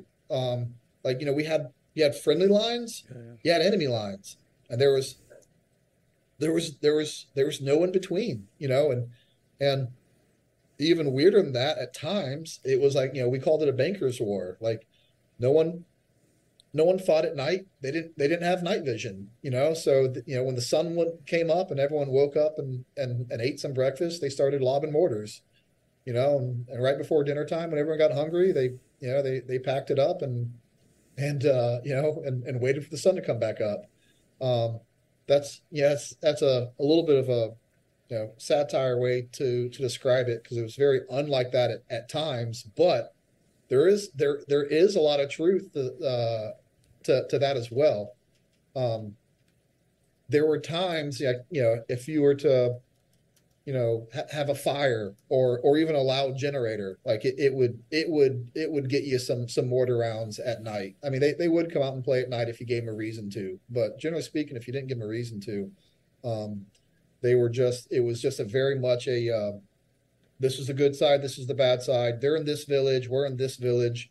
There's two clicks of open ground between the two villages, and uh, we're going to fight it out to see who who's either going to lose this village or gain this village. And uh, for us as as a sniper, it really pushed us to um, to lean heavily into uh, what what you know we started to call at the time ELR, extreme long range because everything at the time was 800 meters and in, you know, 800 meters if you're lucky with a 308. Well, 308 wasn't going to do anything, you know, from from from 2,000 meters away, but that's where our engagements are, and so now we're now we've always had 338s, but we never really dusted them off and used them with a lot of you know extremely at you know at at these uh, engagements, and now you know we're finding out you know we the way we we use our yeah i would have a a tripod and a you know and a, a pillow for my uh for my laser rangefinder. Like things that i've never had to do before but you know uh you know I, would have a you know three thousand dollar really right stuff tripod just just for my laser rangefinder because comes to find out you know at 2200 meters away if i'm just a little bit off and I lays the you know the building in front of the building I'm I'm you know I'm trying to get. You know I'm off you know I'm off by by 50 meters. And in, and in that 50 meters now my elevation is drastically different. And I'm never going to hit my target at 2000 meters even though that you know that 338 is more than capable of making a 2000 meter shot. So um, I either just excited a lot of some of some of your nerdy shooter audience, or I just put to sleep some of some of the guys who just like direct action. Uh, we learned a lot uh, about our equipment and about our guns in Syria. It was a very very different war. And do you find uh, the 338 once you guys dialed it in that you guys were pretty effective uh, using that weapons platform at those ranges? Yeah, oh that that three trade was great. It was uh, the the one thing that we we would go back and forth is when you get over 2,000 meters, the problem we'd run into is spotting your misses. Mm. Even though you think the 338 is, is, a, is a large round, man, it, it, it is. Um, but you can easily not see a miss at 2,000 meters. Mm-hmm. Um, and if you can't see your miss, then you, you, know, you, right. you, can keep throwing rounds all you want, but now you're just you know trying to get lucky. Um, and even though the 50 cal is not as accurate as a 338, um, at least you can see your misses, and it's you know especially if you put like a Raufoss round you know inside mm-hmm. there. Um, you can you know you can seeing your your misses in that environment becomes a lot easier and even though it's not as accurate um, you know, I, I at least can, you know, can make a uh, an informed decision on on a correction, which I just couldn't with a three three eight. Right. And did the It the- really cha- changed the way we operated a lot from long distance. Did, yeah. Did the, the reliance on the sniper platforms have to do with uh, the um, air support not being as quick as it was in Afghanistan or Iraq? Uh, no, we uh, we we were the only game in town, so we always we, we always got uh, you know kind of got what we wanted. Um, it, it has more to do with guys hanging out in windows or hanging out, you know, or, or being under underneath structures that an Mhm. aerial you know platform isn't really going to be able to to see uh, as well as someone from from, uh, from a ground level. Now, did you guys? And Uh, and and if I called it an airstrike, I really have a hard time saying that's my kill. So I'm at least going to try to couple throw rounds at it before I call it an airstrike. Yeah. Now between the three three eight and and uh, the uh, the fifty, did you guys experience experiment all with like the three hundred Win Mags or anything like that? To, you know, for that that sort of medium range type of. Yeah, the, the 300 Win Mag um, just wasn't uh, a platform we used, and, and no no particular reason. Uh, you know the you know the, the SF groups, to my knowledge, I think are the only ones that use that 300 Win Mag, um, and it's a great round. I mean, it's a laser of a round, man. The the the um, ballistics of that round is is absolutely great. It doesn't have a great uh, barrel life to it, and unfortunately, the the SF groups purchased that and they didn't do a good job of having a like kind of a barrel replacement plan. So they actually Mhm. had a great. They probably had one of the great medium range or one of the best medium range long guns in the arsenal for for anyone. But with uh, most of the barrels were shot out, and Yeah. ended up not as as as great as they should have been. Yeah, because I know some that's something that SEALs use quite a bit, and and they seem to be very happy with it. Uh, did, did they use a 300 as well? Uh, I I believe so. They they use it in their sniper school. I know. So Okay. um, yeah. Yeah, we didn't even we didn't even the only thing we even used I went to group SOTIC and um uh and level one SOTIC. Um gosh. I, I gotta think what's uh SIFSIC or SIFSIC if you will. Um Special Forces Sniper Course. Uh and we only used 308s, you know, at, at, Or, at yeah, that time. three oh eight. Yeah, not three three eight. Three oh eight. Yeah. I don't know why I said three three eight. So as a as these depo- uh, you know you're you're going back and forth from Syria. I mean, how did you see the the campaign evolve over time? the the campaign was was pretty straightforward really you know even though we, we handed off to, to other squadrons you know they it, it was they really you know um encountered the same things we did and and you know worked very similarly so really it was just like you know when you come in and out it was just you it's just picking back up where you left off um i in, bet- in between rotations um I missed the the uh, the fall the fall of Raqqa, so I'm sure that would have been uh, a lot different. And I'll tell you why I feel like it's a lot. It was a lot different, um, because when I showed up to Raqqa, like very shortly after the fall of Raqqa, I remember driving around that place at night, feeling like I was at the you know the opening of of Terminator when there's just Yeah, yeah, bombed yeah. out buildings just everywhere in this like, dark, smoky atmosphere. I've never seen um, damage at, at that scale to to a city the way we leveled Raqqa. We absolutely leveled Raqqa, and rightfully so. Yeah. And I, I have to ask too, while we have you here, I mean, did you have any involvement in the Baghdadi raid? Yeah, that that was the very first uh, deployment I missed. Gotcha. And uh, so hit Raqqa, and uh, what happened from there? I mean, uh, you, you said that you ac- you actually went into the city at one point. Oh yeah. Well, from um uh from there we went back into a more uh traditional um uh kind of high value target right hunting.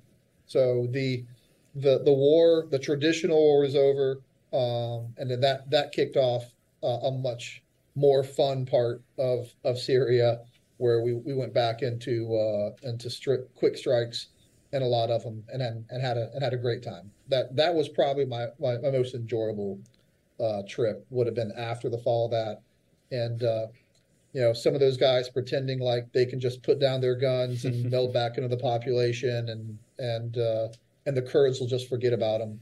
Um, nope, the Kurds didn't forget about you, uh, and they and they told us right where you're at.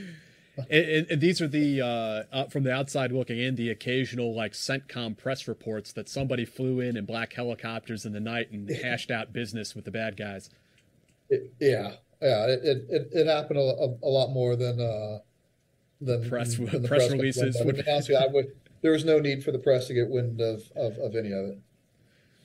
What what was that like for you and and you know your fellow soldiers in the sense of there there was you know the press might report on it occasionally. Like we had just had these two very long wars right that were in and out of the media but but but there was a national awareness about it. But then Syria comes and and it's not in the national consciousness the way these other wars are but we have troops that are fighting same as we do in parts of Africa and stuff. But what was that like for you guys uh, I welcomed it. I, you know, I, well, I shouldn't say I welcomed it. I, at at the time, I didn't know about it. I mean, really, like you know, when, you, when you're in that world, like I don't, if I don't know what the the news is reporting on or what they're not reporting on. You know, I, I live in a very, I lived in a in a very, uh, in, almost in, in a bubble. You know, yeah, do your um, job, so, go home. You're right. Yeah, do your job, go home, and when I'm home, I'm I'm training for my next job. You know, so I don't you know I don't have time to listen to see what you know to see if the what the news is reporting about Syria. I you know I I, live it in Syria. I don't you know I don't necessarily. The, the only time I would see anything on the news is someone like you know showed it to us and say, hey, this is this is what they're talking about, um, or if something got leaked, you know, if something got leaked, we, would always you know we'd always know it you know, they, they'd always, uh, you know, show it to us that something got leaked and try to, um, so like, those, but those are, those are far and few between. Would, when you, would they try to like, like scare you guys straight, find out who did it? Like, no, uh, most uh, most of the time, uh, those those leaks would uh, would have come from um, a partner force, or um, you know someone um, someone at a at a much you know higher level in the military that that they you know they knew was way yeah it's you know, not way, some E seven yeah it's, it's somebody in the three X or that's right. Yeah yeah. It's yeah. it's not even someone JSOC related. Yeah. It, like it's someone that's yeah at a at a at a theater like CENTCOM level that has a relationship with Fox News and and and and leaked it. You know, it's that's usually where yeah, you know, some, you know something along those lines. Yeah.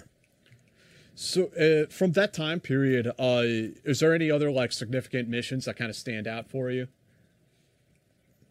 Um, I won't I won't go into great detail about it, and I don't mean to, to do that as a teaser, but I'll I'll I'll say this more or less to kind of set the record straight on it. Um, it's another thing that it's it's funny what what does get news traction, what doesn't get news traction.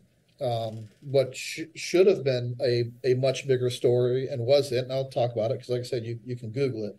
Um, you know, John Dunbar, you know, dying in Syria, um, and uh, and Matt Tonroe, which was a British SAS guy, which was right next to him when he died, should should have been a huge news story. You know, if you think about it, I mean, you got a a Delta Force guy and a British SAS guy dying on the on the same target. When has that ever happened? You know, that's that's um, that that's uh, that was crazy. That's never happened in, in the history of of either one of our uh, of our existence. Yet in Syria, that was without a doubt a first. Um, but that ended up being a bigger news story in Syria. I mean, uh, in in England because um, yeah. you know we had told our people that we you know, uh, that we obviously have you know ground troops and combat operations happening in Syria. Um, they were they they weren't as forthcoming uh, with it with the SAS. Right, right. Uh, and so when the news so when the news hit that an SAS guy died in Syria, um, you know a lot of the public was like, "Whoa, what's going on here? You didn't you guys said that we were kind of there in a support role. That doesn't seem like a support role." Um, one of the the worst misconceptions of that uh, of that um, of that mission is that uh, newspapers reported that it was that it was fratricide that that killed him, and it's I remember something about it just- that. it- but it was it an IED, wasn't it?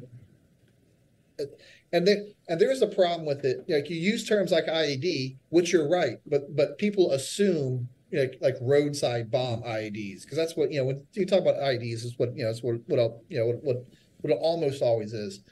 Uh, we were dismounted at the time, really close to to target uh, to a, a bomb maker's target. Um, he had uh, he had early warning, and his uh, a uh, like an, an IED make, makeshift claymore went off, and uh, uh, John took the brunt of that. But it set off his wall charge, um, and his wall charge is what is what killed Matt, and that is and that story, you know, that story is out there. Or, but generally speaking, it'll say, hey, uh, it was a fratricide, and you know he died due to a friendly explosion they'll they'll say it in, in ways that that are that kind of really um Yeah, it's a sympathetic explosion. It's not. y- y- yeah jump around the Yeah. truth Yeah. I, I even like the way they say that because so let's it would be like writing a story and saying um you know sergeant first class smith died in afghanistan due to a fuel ex- a, a- gas tank explosion in his humvee well did the ied set off the Right. gas tank Right. explosion Right. Yes. Well, but the gas tank killed him. Like that makes you know nowhere in the history do do we ever Right, do we ever say that. I don't know the why why we do it here.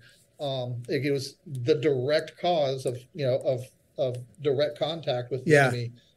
Newspaper stories were written. It, it, yeah. that's, that's said differently. That, that that painted it, insinuated differently. I just it it, it, bugs it- me. it's sort of the way fact checkers work sometimes, right? Is is is they they I mean, technically what they're saying that it was an American explosive that killed him is true, but they're miss but but they're leaving out really how it all went down. But, yeah, that's like that's that's one. It- It's one way to say. Yeah, it's, it's sort of like saying that somebody who died from you know from enemy fire died from blood loss. It's like, yeah, they, they of. did die from blood loss. That's right. Right. Yeah. But that's that's so true. But they didn't just uh, start bleeding. and like a and you know they the the uh I don't remember which newspaper, but you know the the um the you know in, in England they they did like a whole investigation on it and then you know wrote a report saying you know this is the official report you know off of it you know and sent it out as you know as official record and again it's it's technically true but I feel like it's it's wildly uh misleading and, does, and doesn't do justice you know honestly Right. to Yeah. either one of the guys who were who were who were who were, who were warriors. I mean, they were both truly, truly good men. Um, I'll tell you a, a story just real quick about Matt Tonroe, was an SAS guy. Um, that guy would uh, he'd have to go on a helicopter every now and again and go you know and go visit you know other places where where they were at. And if he found out that we were we were going on a on a mission that night, he would do everything in his power to get his helo to come in sooner or see if we would push the mission later because he didn't want to miss a single target.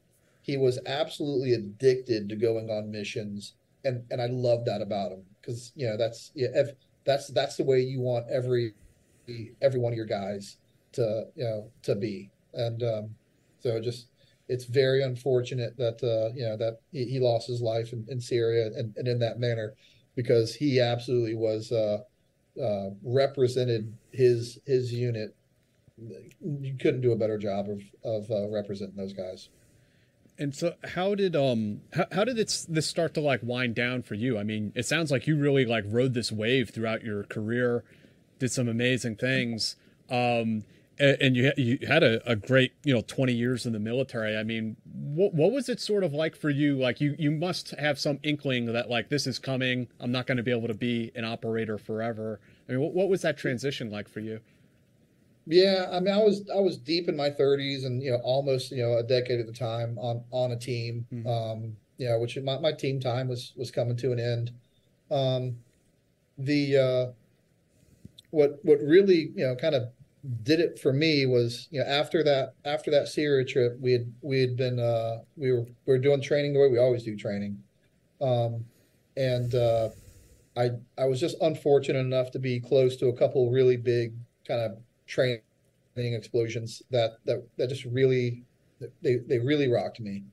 Um, and un, unlike earlier, you know, those, you know, I'd been near those those size explosions before, but for whatever reason, you know, at this point in my life, you know, maybe it just finally shook something loose. Um, I was I was having some some some real some real issues. Uh, so we'd we'd get and and what would happen is almost every time we'd go back to to doing explosive training, like these these mental issues would would would rear back up, almost like like like like a re-injury of it. Um, it would get to a point where like just simple stuff like i you know i'd have to i would i would write notes in my in my locker to tell to tell me where i parked my car.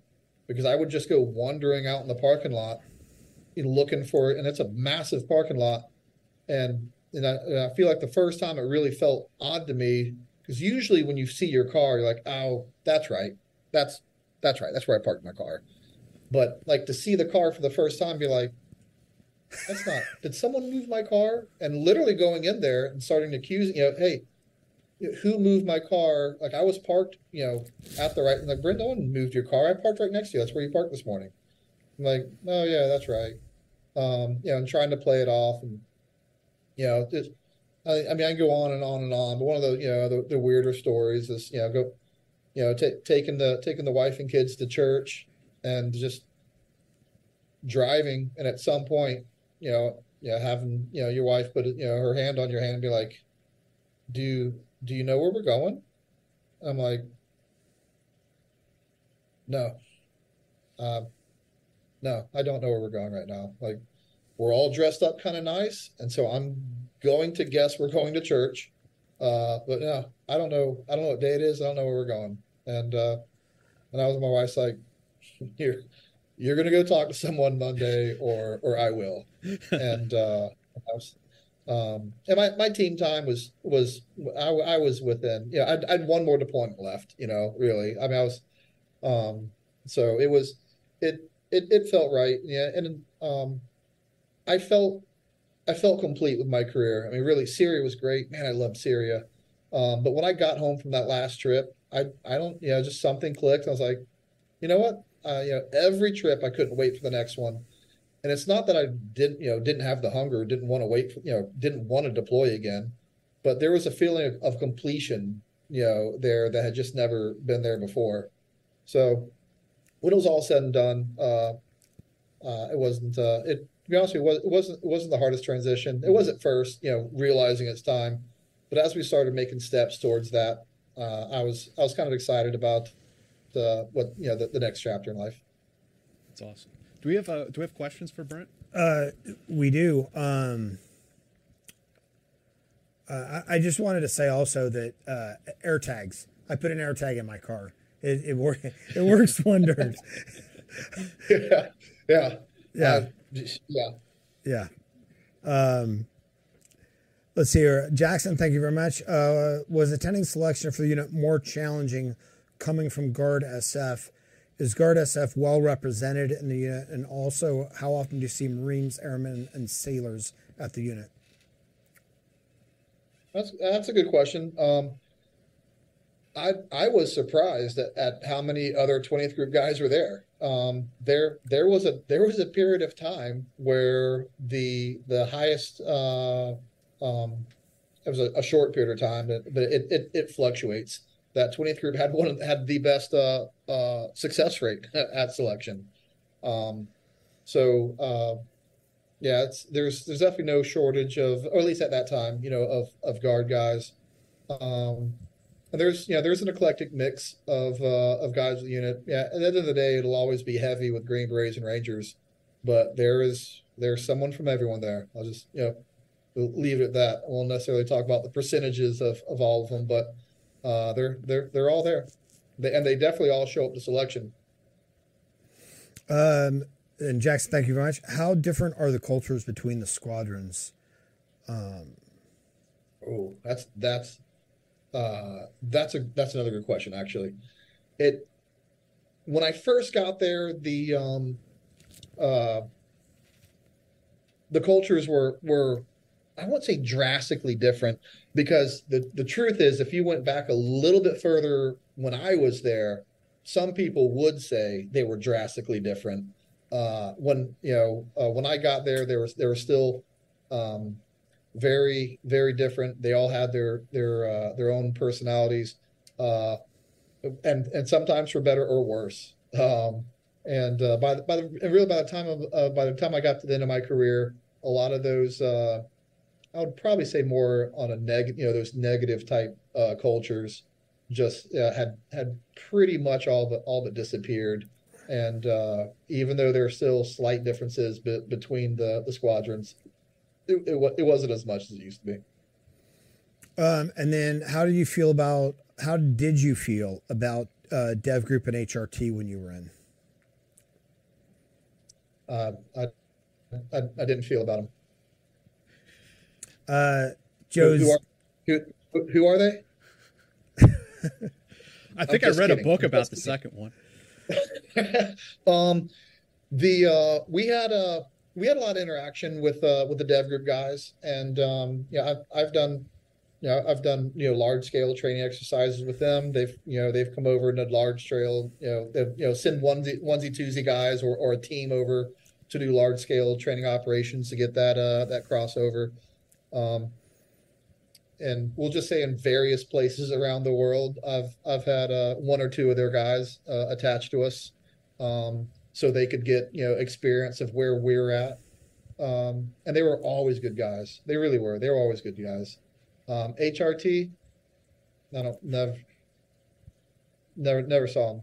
They just uh, you know completely different mission set. They're generally speaking, they're CONUS. We're OCONUS. Um, there there was a time we had HRT guys kind of attached to us, but when they were attached to us, they were just evidence collectors. You know, they they weren't they weren't shooters by by any stretch of the imagination. And nor and nor could they be. They you know they haven't gone through our level of training. Uh, Joe's got you. Thank you very much. Uh, did you work a lot with 22 SAS while deployed? I think we got that one. Yeah, I bit. think we kind of got that. Uh, Dog Yeah, Point. and, and, and there, there's a, there's another one, and I'll just tell you just a, a, a quick story of uh, how much respect we have with with uh, with the SAS. You know, obviously we were modeled after those guys. Um, they they helped us out a lot with our tactics in the beginning. And by the beginning, I mean talking like 1977. You know, Charlie Beckwith, uh, founder days, and that type of uh, relationship has has maintained for for 40 plus years. So, um, I mean, I'll make up this, you know, this fictional scenario, but it's, but it's absolutely true. If I was in Syria and some, you know, and heck, I'll make it close to home, a Green Beret, a Green Beret comes and knocks on my door and we're like, hey, you know, heard who you guys are, just want to come over and say hi. I'd be like, uh, go walk 40 miles and you can come back and say hi. you know, you know, uh, I'd say it nicer, but you know, but generally, you know, generally speaking, that's turn it around, bring a foreigner to my door, a guy who's not even American, but make it a, an SAS guy come and knock on my door and say, "Hey, yeah, hey mate, you know, I'm I'm with the the two two. I was told to come say hi." I'd open that door as fast as I could and bring him right on in. Invite him for a spot of tea. That's right. Yeah, the the, the relationship the, the, the two units have are are are, are great, and I'll I still talk to some of those guys. Great, great guys. Um, Dog Point, thank you. Uh, what'd you like about your squadron? What was the vibe like? Any funny stories? Um, uh, there's there's always it, it, it doesn't matter what part of this business you're in. You know, you work with the funniest guys you've you've ever been around. You know, and I don't care if you're a SEAL, Green Beret, Range. I don't care what you did. You're just hanging out with the funniest guys you'll you'll you'll you'll ever work with.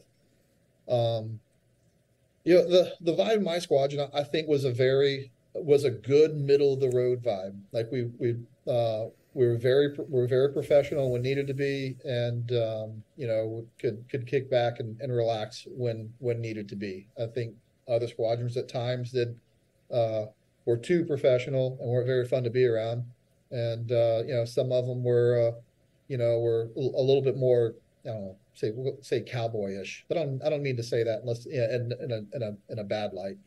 Uh, but I think we had a good balance of uh, of both, and so I I really in, uh, enjoyed enjoyed the culture of the squadron I was in. So Goldilocks Uh, would find you guys just right.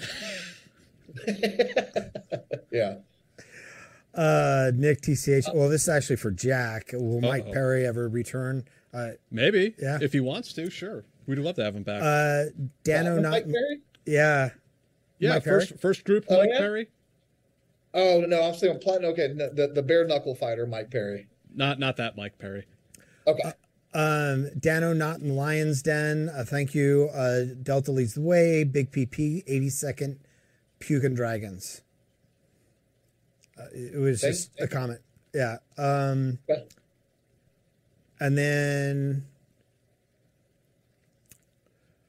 Uh, hmm. So Joe's got you. Thank you very much. Um, you can talk or not talk about this. Obviously, uh, was your squadron involved at all with the Battle of Khasham in 2018 against Wagner Group? Yeah, I was uh, uh I, I was in Darzar. It was uh it was a good time.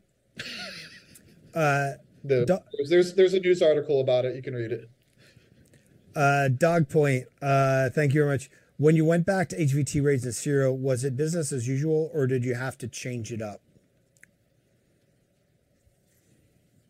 Oh, um, more or less business as usual. Um, you know the you know all the IEDs was you know definitely more of a thing on um uh you know that type of you know gaining ground conventional forces. They're pulling back you know laying them all in. They they still kept you know the knowledge uh of of that and some of the TTPs um but generally spe- generally speaking it was back to business as, as usual Um, and I believe that is it. So tell us about FRCC and some of the things that you're involved in now. Uh, yeah. Um, when when I got out of the uh, the military, I had to figure out what I want to do when I grow up. Um, had no real, you know, solid plans. I, you know, I did a couple like uh, 1099 gigs, contracting, but all CONUS stuff. I knew I didn't want to go overseas and contract. Um, no, nothing against any of those guys who do. You know, I just, you know, it's not something that, that I was looking to to do. Um, had a couple former unit guys, uh, you know, start calling me up and be like, "Hey, we're training a SWAT team here. I need an extra instructor. You want to come out?" I was like, "That sounds, yeah, I'd, I'd love to go, you know, hang out with SWAT teams and you know try to transfer some of this knowledge that's really kind of very uniquely, you know, to us and kind of uniquely to uh, unique to SWAT teams." Um, because they, you know, they they deal with with barricaded shooters, active shooters, things like that that that would happen on on on our targets and I really enjoyed sharing information with those guys. Like I really did. Like I, I got a, you know, I, I felt like I, you know, every time I went and taught those guys that I, I truly um, gave them the tools needed to be just as effective, if not more effective, and to do business smarter to make sure that they can go home at night. Uh, and I'll never teach someone tactics where where where where safety is somehow in like the the the lead uh, of of of a reason for for teaching a tactic. Never, never, never has safety ever played a part on that's why we do this tactic. But if the effectiveness can stay 100% the same and there is the same end result that this guy dies, yet I can increase your survivability. Yeah, we'll we'll we'll talk about that. Um, and so I you know I got to I got to basically show those guys the lessons that we learned in blood. Like I I, I really wish I could say that we're so much smarter at the unit than everyone else, and that's why our tactics are so much better. Um, we're we're kind of smart, um, but the unfortunate truth is we just get to see a lot more targets and we had to learn it the hard way like everyone else does so we just got we just get a lot more exposure to, to mistakes and to, and to doing things wrong and some of those things to be honest with you it took us way too long to uh to to change the way we do we do business. Um, so uh, I'm really glad to be able to share that with those guys. That's something that eventually turned into uh, me and a SEAL Team Six buddy. Uh, we're going to start or did start the beginning of a, a nonprofit to raise money for police officer for police officer training. Budget is such such a big deal to those guys. They have no budget. Mhm. They want to train. Uh, you know, they and sometimes they can get like equipment budgets, and sometimes they have more equipment than you think they would than that they would have because of certain grants. But training doesn't come along with it. Mhm. Um, and some departments don't have the necessarily equipment either. Um, so it's a it's really a diverse, you know, um, group of people you run into in, in SWAT teams. Um, and I'm not talking about your your wokeness term of of uh, of diverse. You know, I'm talking about just the different um, the different experience levels, the the different training, the different equipment. It's it's all over the place. Uh, so we were going to start a nonprofit. Uh, come to find out, I I don't like asking people for money, and that is a integral part of being a nonprofit. Right. It's much. It's a very. It's a key component. It's a key component to a nonprofit. Um, so uh, I ended up starting a you know starting first responders coffee company first. You know that I, I'd much rather um, you know sell things, have an exchange for you know a, a, a you know value for a product, and then you know take take the money we raise from that and uh, and put it towards first responders. So we started with the coffee company. We started in November of last year. We've uh, we've donated back a little over twenty thousand dollars uh, in in less than a year, uh, and and the and the truth is, uh, I, I love saying that number because it kind of sounds like a big number for a small business, but we we get more requests than than I could ever fill right now. Mhm. So uh, we won't be happy until we can stop telling departments that here what we're doing and, and asking for help until we can fulfill all those requests. Um, we will never be satisfied. Um, and so that comes into the the next part of the business.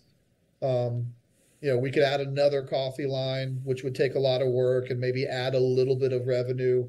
Um, but uh, we we decided on, hey, what if we added a whole new product? We can get into a whole new um, you know group of uh, of purchasers, and so uh, we started First Responder Cigar Company, in hopes of of of garnering a, a, a wider audience, and that's been great. That's been I. Um, a little bit of a, a selfish pleasure because I smoke two to three of my own stash every day, and so I needed that at wholesale pricing. um, but uh, but besides that, you know, if you think half you know half of the country drinks coffee, but it but it is a very you know um, you know kind of convoluted market. There's a lot of people fighting in that space. Right. Even though I don't you know I could argue within first responders, there's- yeah, it's a there's there's a you know a multi-million you know uh, person audience that you know that that doesn't have a a product you know kind of like ours catering to them. So you know we do have a nice niche cut out in that area, but a small percentage of people smoke cigars. But we're the only cigar, you know, we're the only one of the very very few American disabled veteran owned you know cigar lines, and then of course the only one doing anything for first responders. Um, our cigar sales will probably take over our coffee sales in the next couple months if it Uh, continues. I'll, I'll check you guys out, Brent, because we smoke cigars on the show. We have our humidor here, so I'll, uh, Oh, yeah. I'll definitely check out you got what you you guys got a doing. Box you got a box coming at you. All right, well, we'll, we're happy to support the cause. And and we encourage everybody else to support the cause, whether it's for coffee or cigars, or I guess you said whiskey, but I guess cognac would go better, right? First, Oh, there you go. Yeah, I, yeah. I kind of have this FRCC, you know, uh, thing going. So maybe Coffee, first cognac, responders, cigars, that con- works. Yeah, company. We'll we'll work with it. We'll massage that. Um, but you guys can can find them at frc uh. That's Foxtrot Romeo Charlie coffee.com. Check them out. And it's going to be in the link. Uh, it's going to be in the show description also um, down below. Um, and then also, uh, you started out as a guest on the Antihero podcast, right? And then kind of worked your way up just through sheer talent and charisma. um, right. He needed a co-host with a small vocabulary, and I was the clear choice. Uh, and you Um, guys, yeah, uh, you can find the Antihero podcast on YouTube and also uh, uh, um, on podcast platforms, right? Your your favorite Correct. podcast. So tell us about that. Um, yeah, it, it it really coincides with the first responder uh, coffee company uh, story. Uh, I think um, if I remember right, the, a local news channel picked up a story about us, and I just got a random email from you know from a a small podcast, you know, saying, "Hey, uh, I'd love to have you on the show. I'm a Orange County deputy, which is the the county I live in." So I was like, "Well, absolutely, I'll do a podcast with you. I mean, you're in my own backyard." Went over there, did a podcast with him. Uh, really enjoyed it. It was a good time. He's, he's a really good dude and, and a first responder. Uh, it was an easy conversation to have with him. Uh, he had me back on, you know, a, a couple more times, and you know, and the times I was on was always the, you know, his his bigger shows, um, and uh, you know, not to be edgy, but it's just true and it happened. You know, I I I ended up I ended up saying something on a 30 second snippet on a podcast, ended up into a much bigger ordeal. I'll try to make it real quick. Um, he just, he asked me, uh, he, he asked me some off the wall question on a, on a first responder topic interview. And he goes, Hey, um, well, are there, are there any secrets like you want to tell me about, uh, you know, black ops? I was like, no, I don't really have any, because to be honest with you, most things get leaked.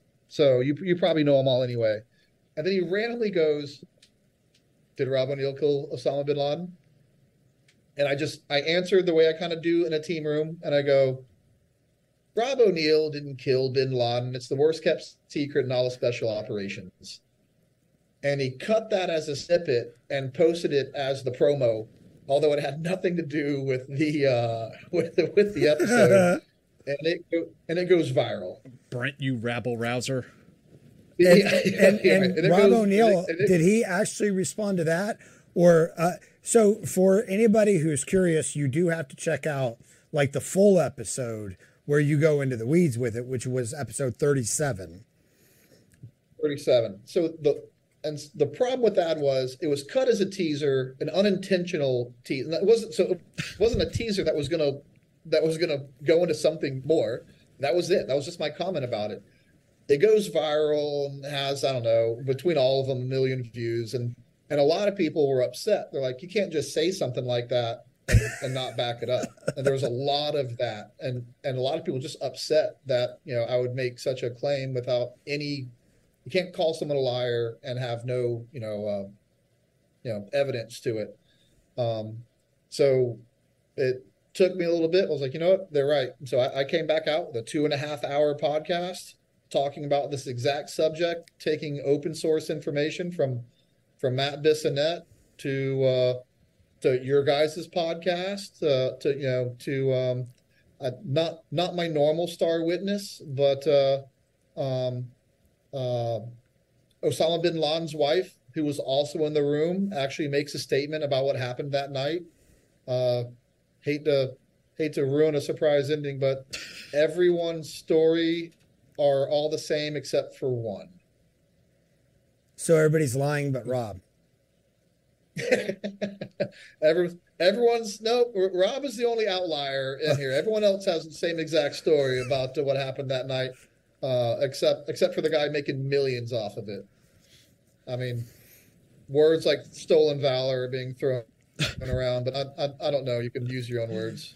So yeah, and I, I, people should go check out that that podcast, the deep dive that you guys did. Well, And- and the podcast in general, because you guys cover a lot of really cool topics. Because you talk about, I mean, a lot of uh, first responder stuff. I mean, and, Yeah, and you so guys, I- you guys call out bullshit where you see bullshit too. We we do, uh, but I, and by, I told him. uh, Although my, my co-host Tyler really, uh, he has you know very like of uh, you know he, he loves punk rock and he has that he likes that culture and he, and he doesn't he doesn't mind mixing it up a little bit. Although ironically enough, uh, you know that that comment makes it looks like I'm I'm I'm more than happy to stir things up, but the the truth is, you know, I stepped in it and then I had to own it. Um, and I, I, I told you know the you know the anti-hero podcast when I came on. At the end of the day, I really want this to be a platform where we can tell the stories of first responders that I just don't think get told. And and and and there's always going to be the and we'll have those stories on. In fact, we have one coming you know tomorrow. A, a cop that got that that took around and you know got shot in the line of duty. Um, you know that's very you know very unique to any profession. You know, there's cops getting shot all over this country, and it's a it's an epidemic, and it's it's it's horrible. Um, but you know those those stories are out there. But let me tell you, there are stories out there that paramedics and ambulance you know uh, you know riders can can tell you that never get a voice and never get to tell you know It their will side of the blow your story. mind. They see Yeah. some of the Yeah. worst stuff day in and day out. Kids and moms getting mangled in a car wreck, you know, on the way to you know on the way to school. Just things that are that are horrible. But you know they you know I I just want to make I want to get a a, a platform out there to where all first responders That's great. uh, you know can tell their stories. Yeah, that, that's fantastic. Um, and yeah, I mean, like it's weird that the reporting on police shootings, sh- police being shot, like it's gone way down, but police are like getting shot a lot out there right now. two police officers in uh, at in, in Orlando just just got shot a couple weeks ago. Um, and and here's and here's a, what's uh, I'll tell this. Here's what's a really cool story. Usually when that happens, it, it or however it's, it's how it seems is uh, you know the suspect flees into a, a county or you know or an area outside the SWAT team's jurisdiction. So it's just just just the way it happens. Not not not not not often enough does the local SWAT team whose brother and sister you just shot get to go take care of it. But that's exactly what happened in Orlando. This guy holds up in a in a hotel still within the Orlando city limits, and the uh, SWAT guys go to work, and uh, uh, that that guy um, got got the good news that night.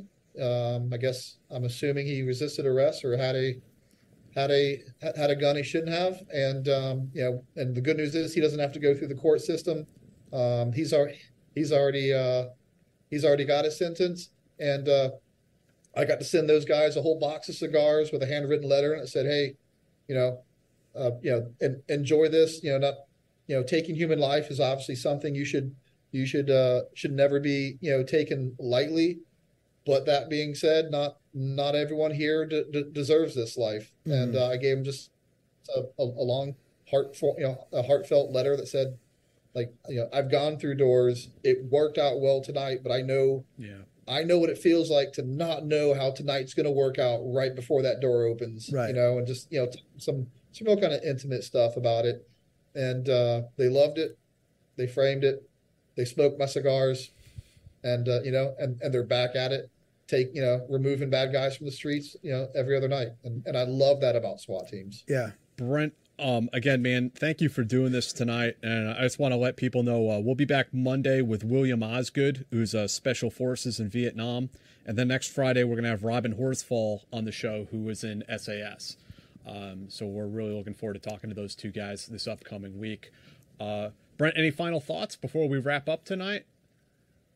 No, I just uh, again, I, I I couldn't be any more humbled. You guys have me on here, and and and thinking that uh, my story is interesting enough to to listen to me run my rap, my, my run my trap for a couple. No, you, hours. you, I you were really- great, man. It was really fascinating. Uh, and I I really appreciate you doing this. Yeah, we deeply appreciate your time. What uh, can are you on social media much? Can people follow you if they're interested? I, I uh, some some habits I, I didn't want to break. Um, the, the only social media I have is is the business, and uh, and and I keep it there. And I, I didn't even want to learn that part of social media, but but I had to. There you go. That's cool. Well, people can go check that out. so definitely uh, check out FRCC, First Responder Coffee Company, Cigar Company, and soon to be Cognac Company, uh, or Cerveza Company. You'll figure something out. yeah, we'll figure something out. Uh, and uh, check Brent out on the Antihero podcast. Yeah, absolutely. And uh, yeah, like I said, hit us up when you're coming through New York sometime. You want to light up some stogies, we'll be around. Um, and everyone else out there, have a nice weekend, and uh, we will see you on Monday. Yep. And RS, thank you. Thank you. Just saw your donation. Thank you.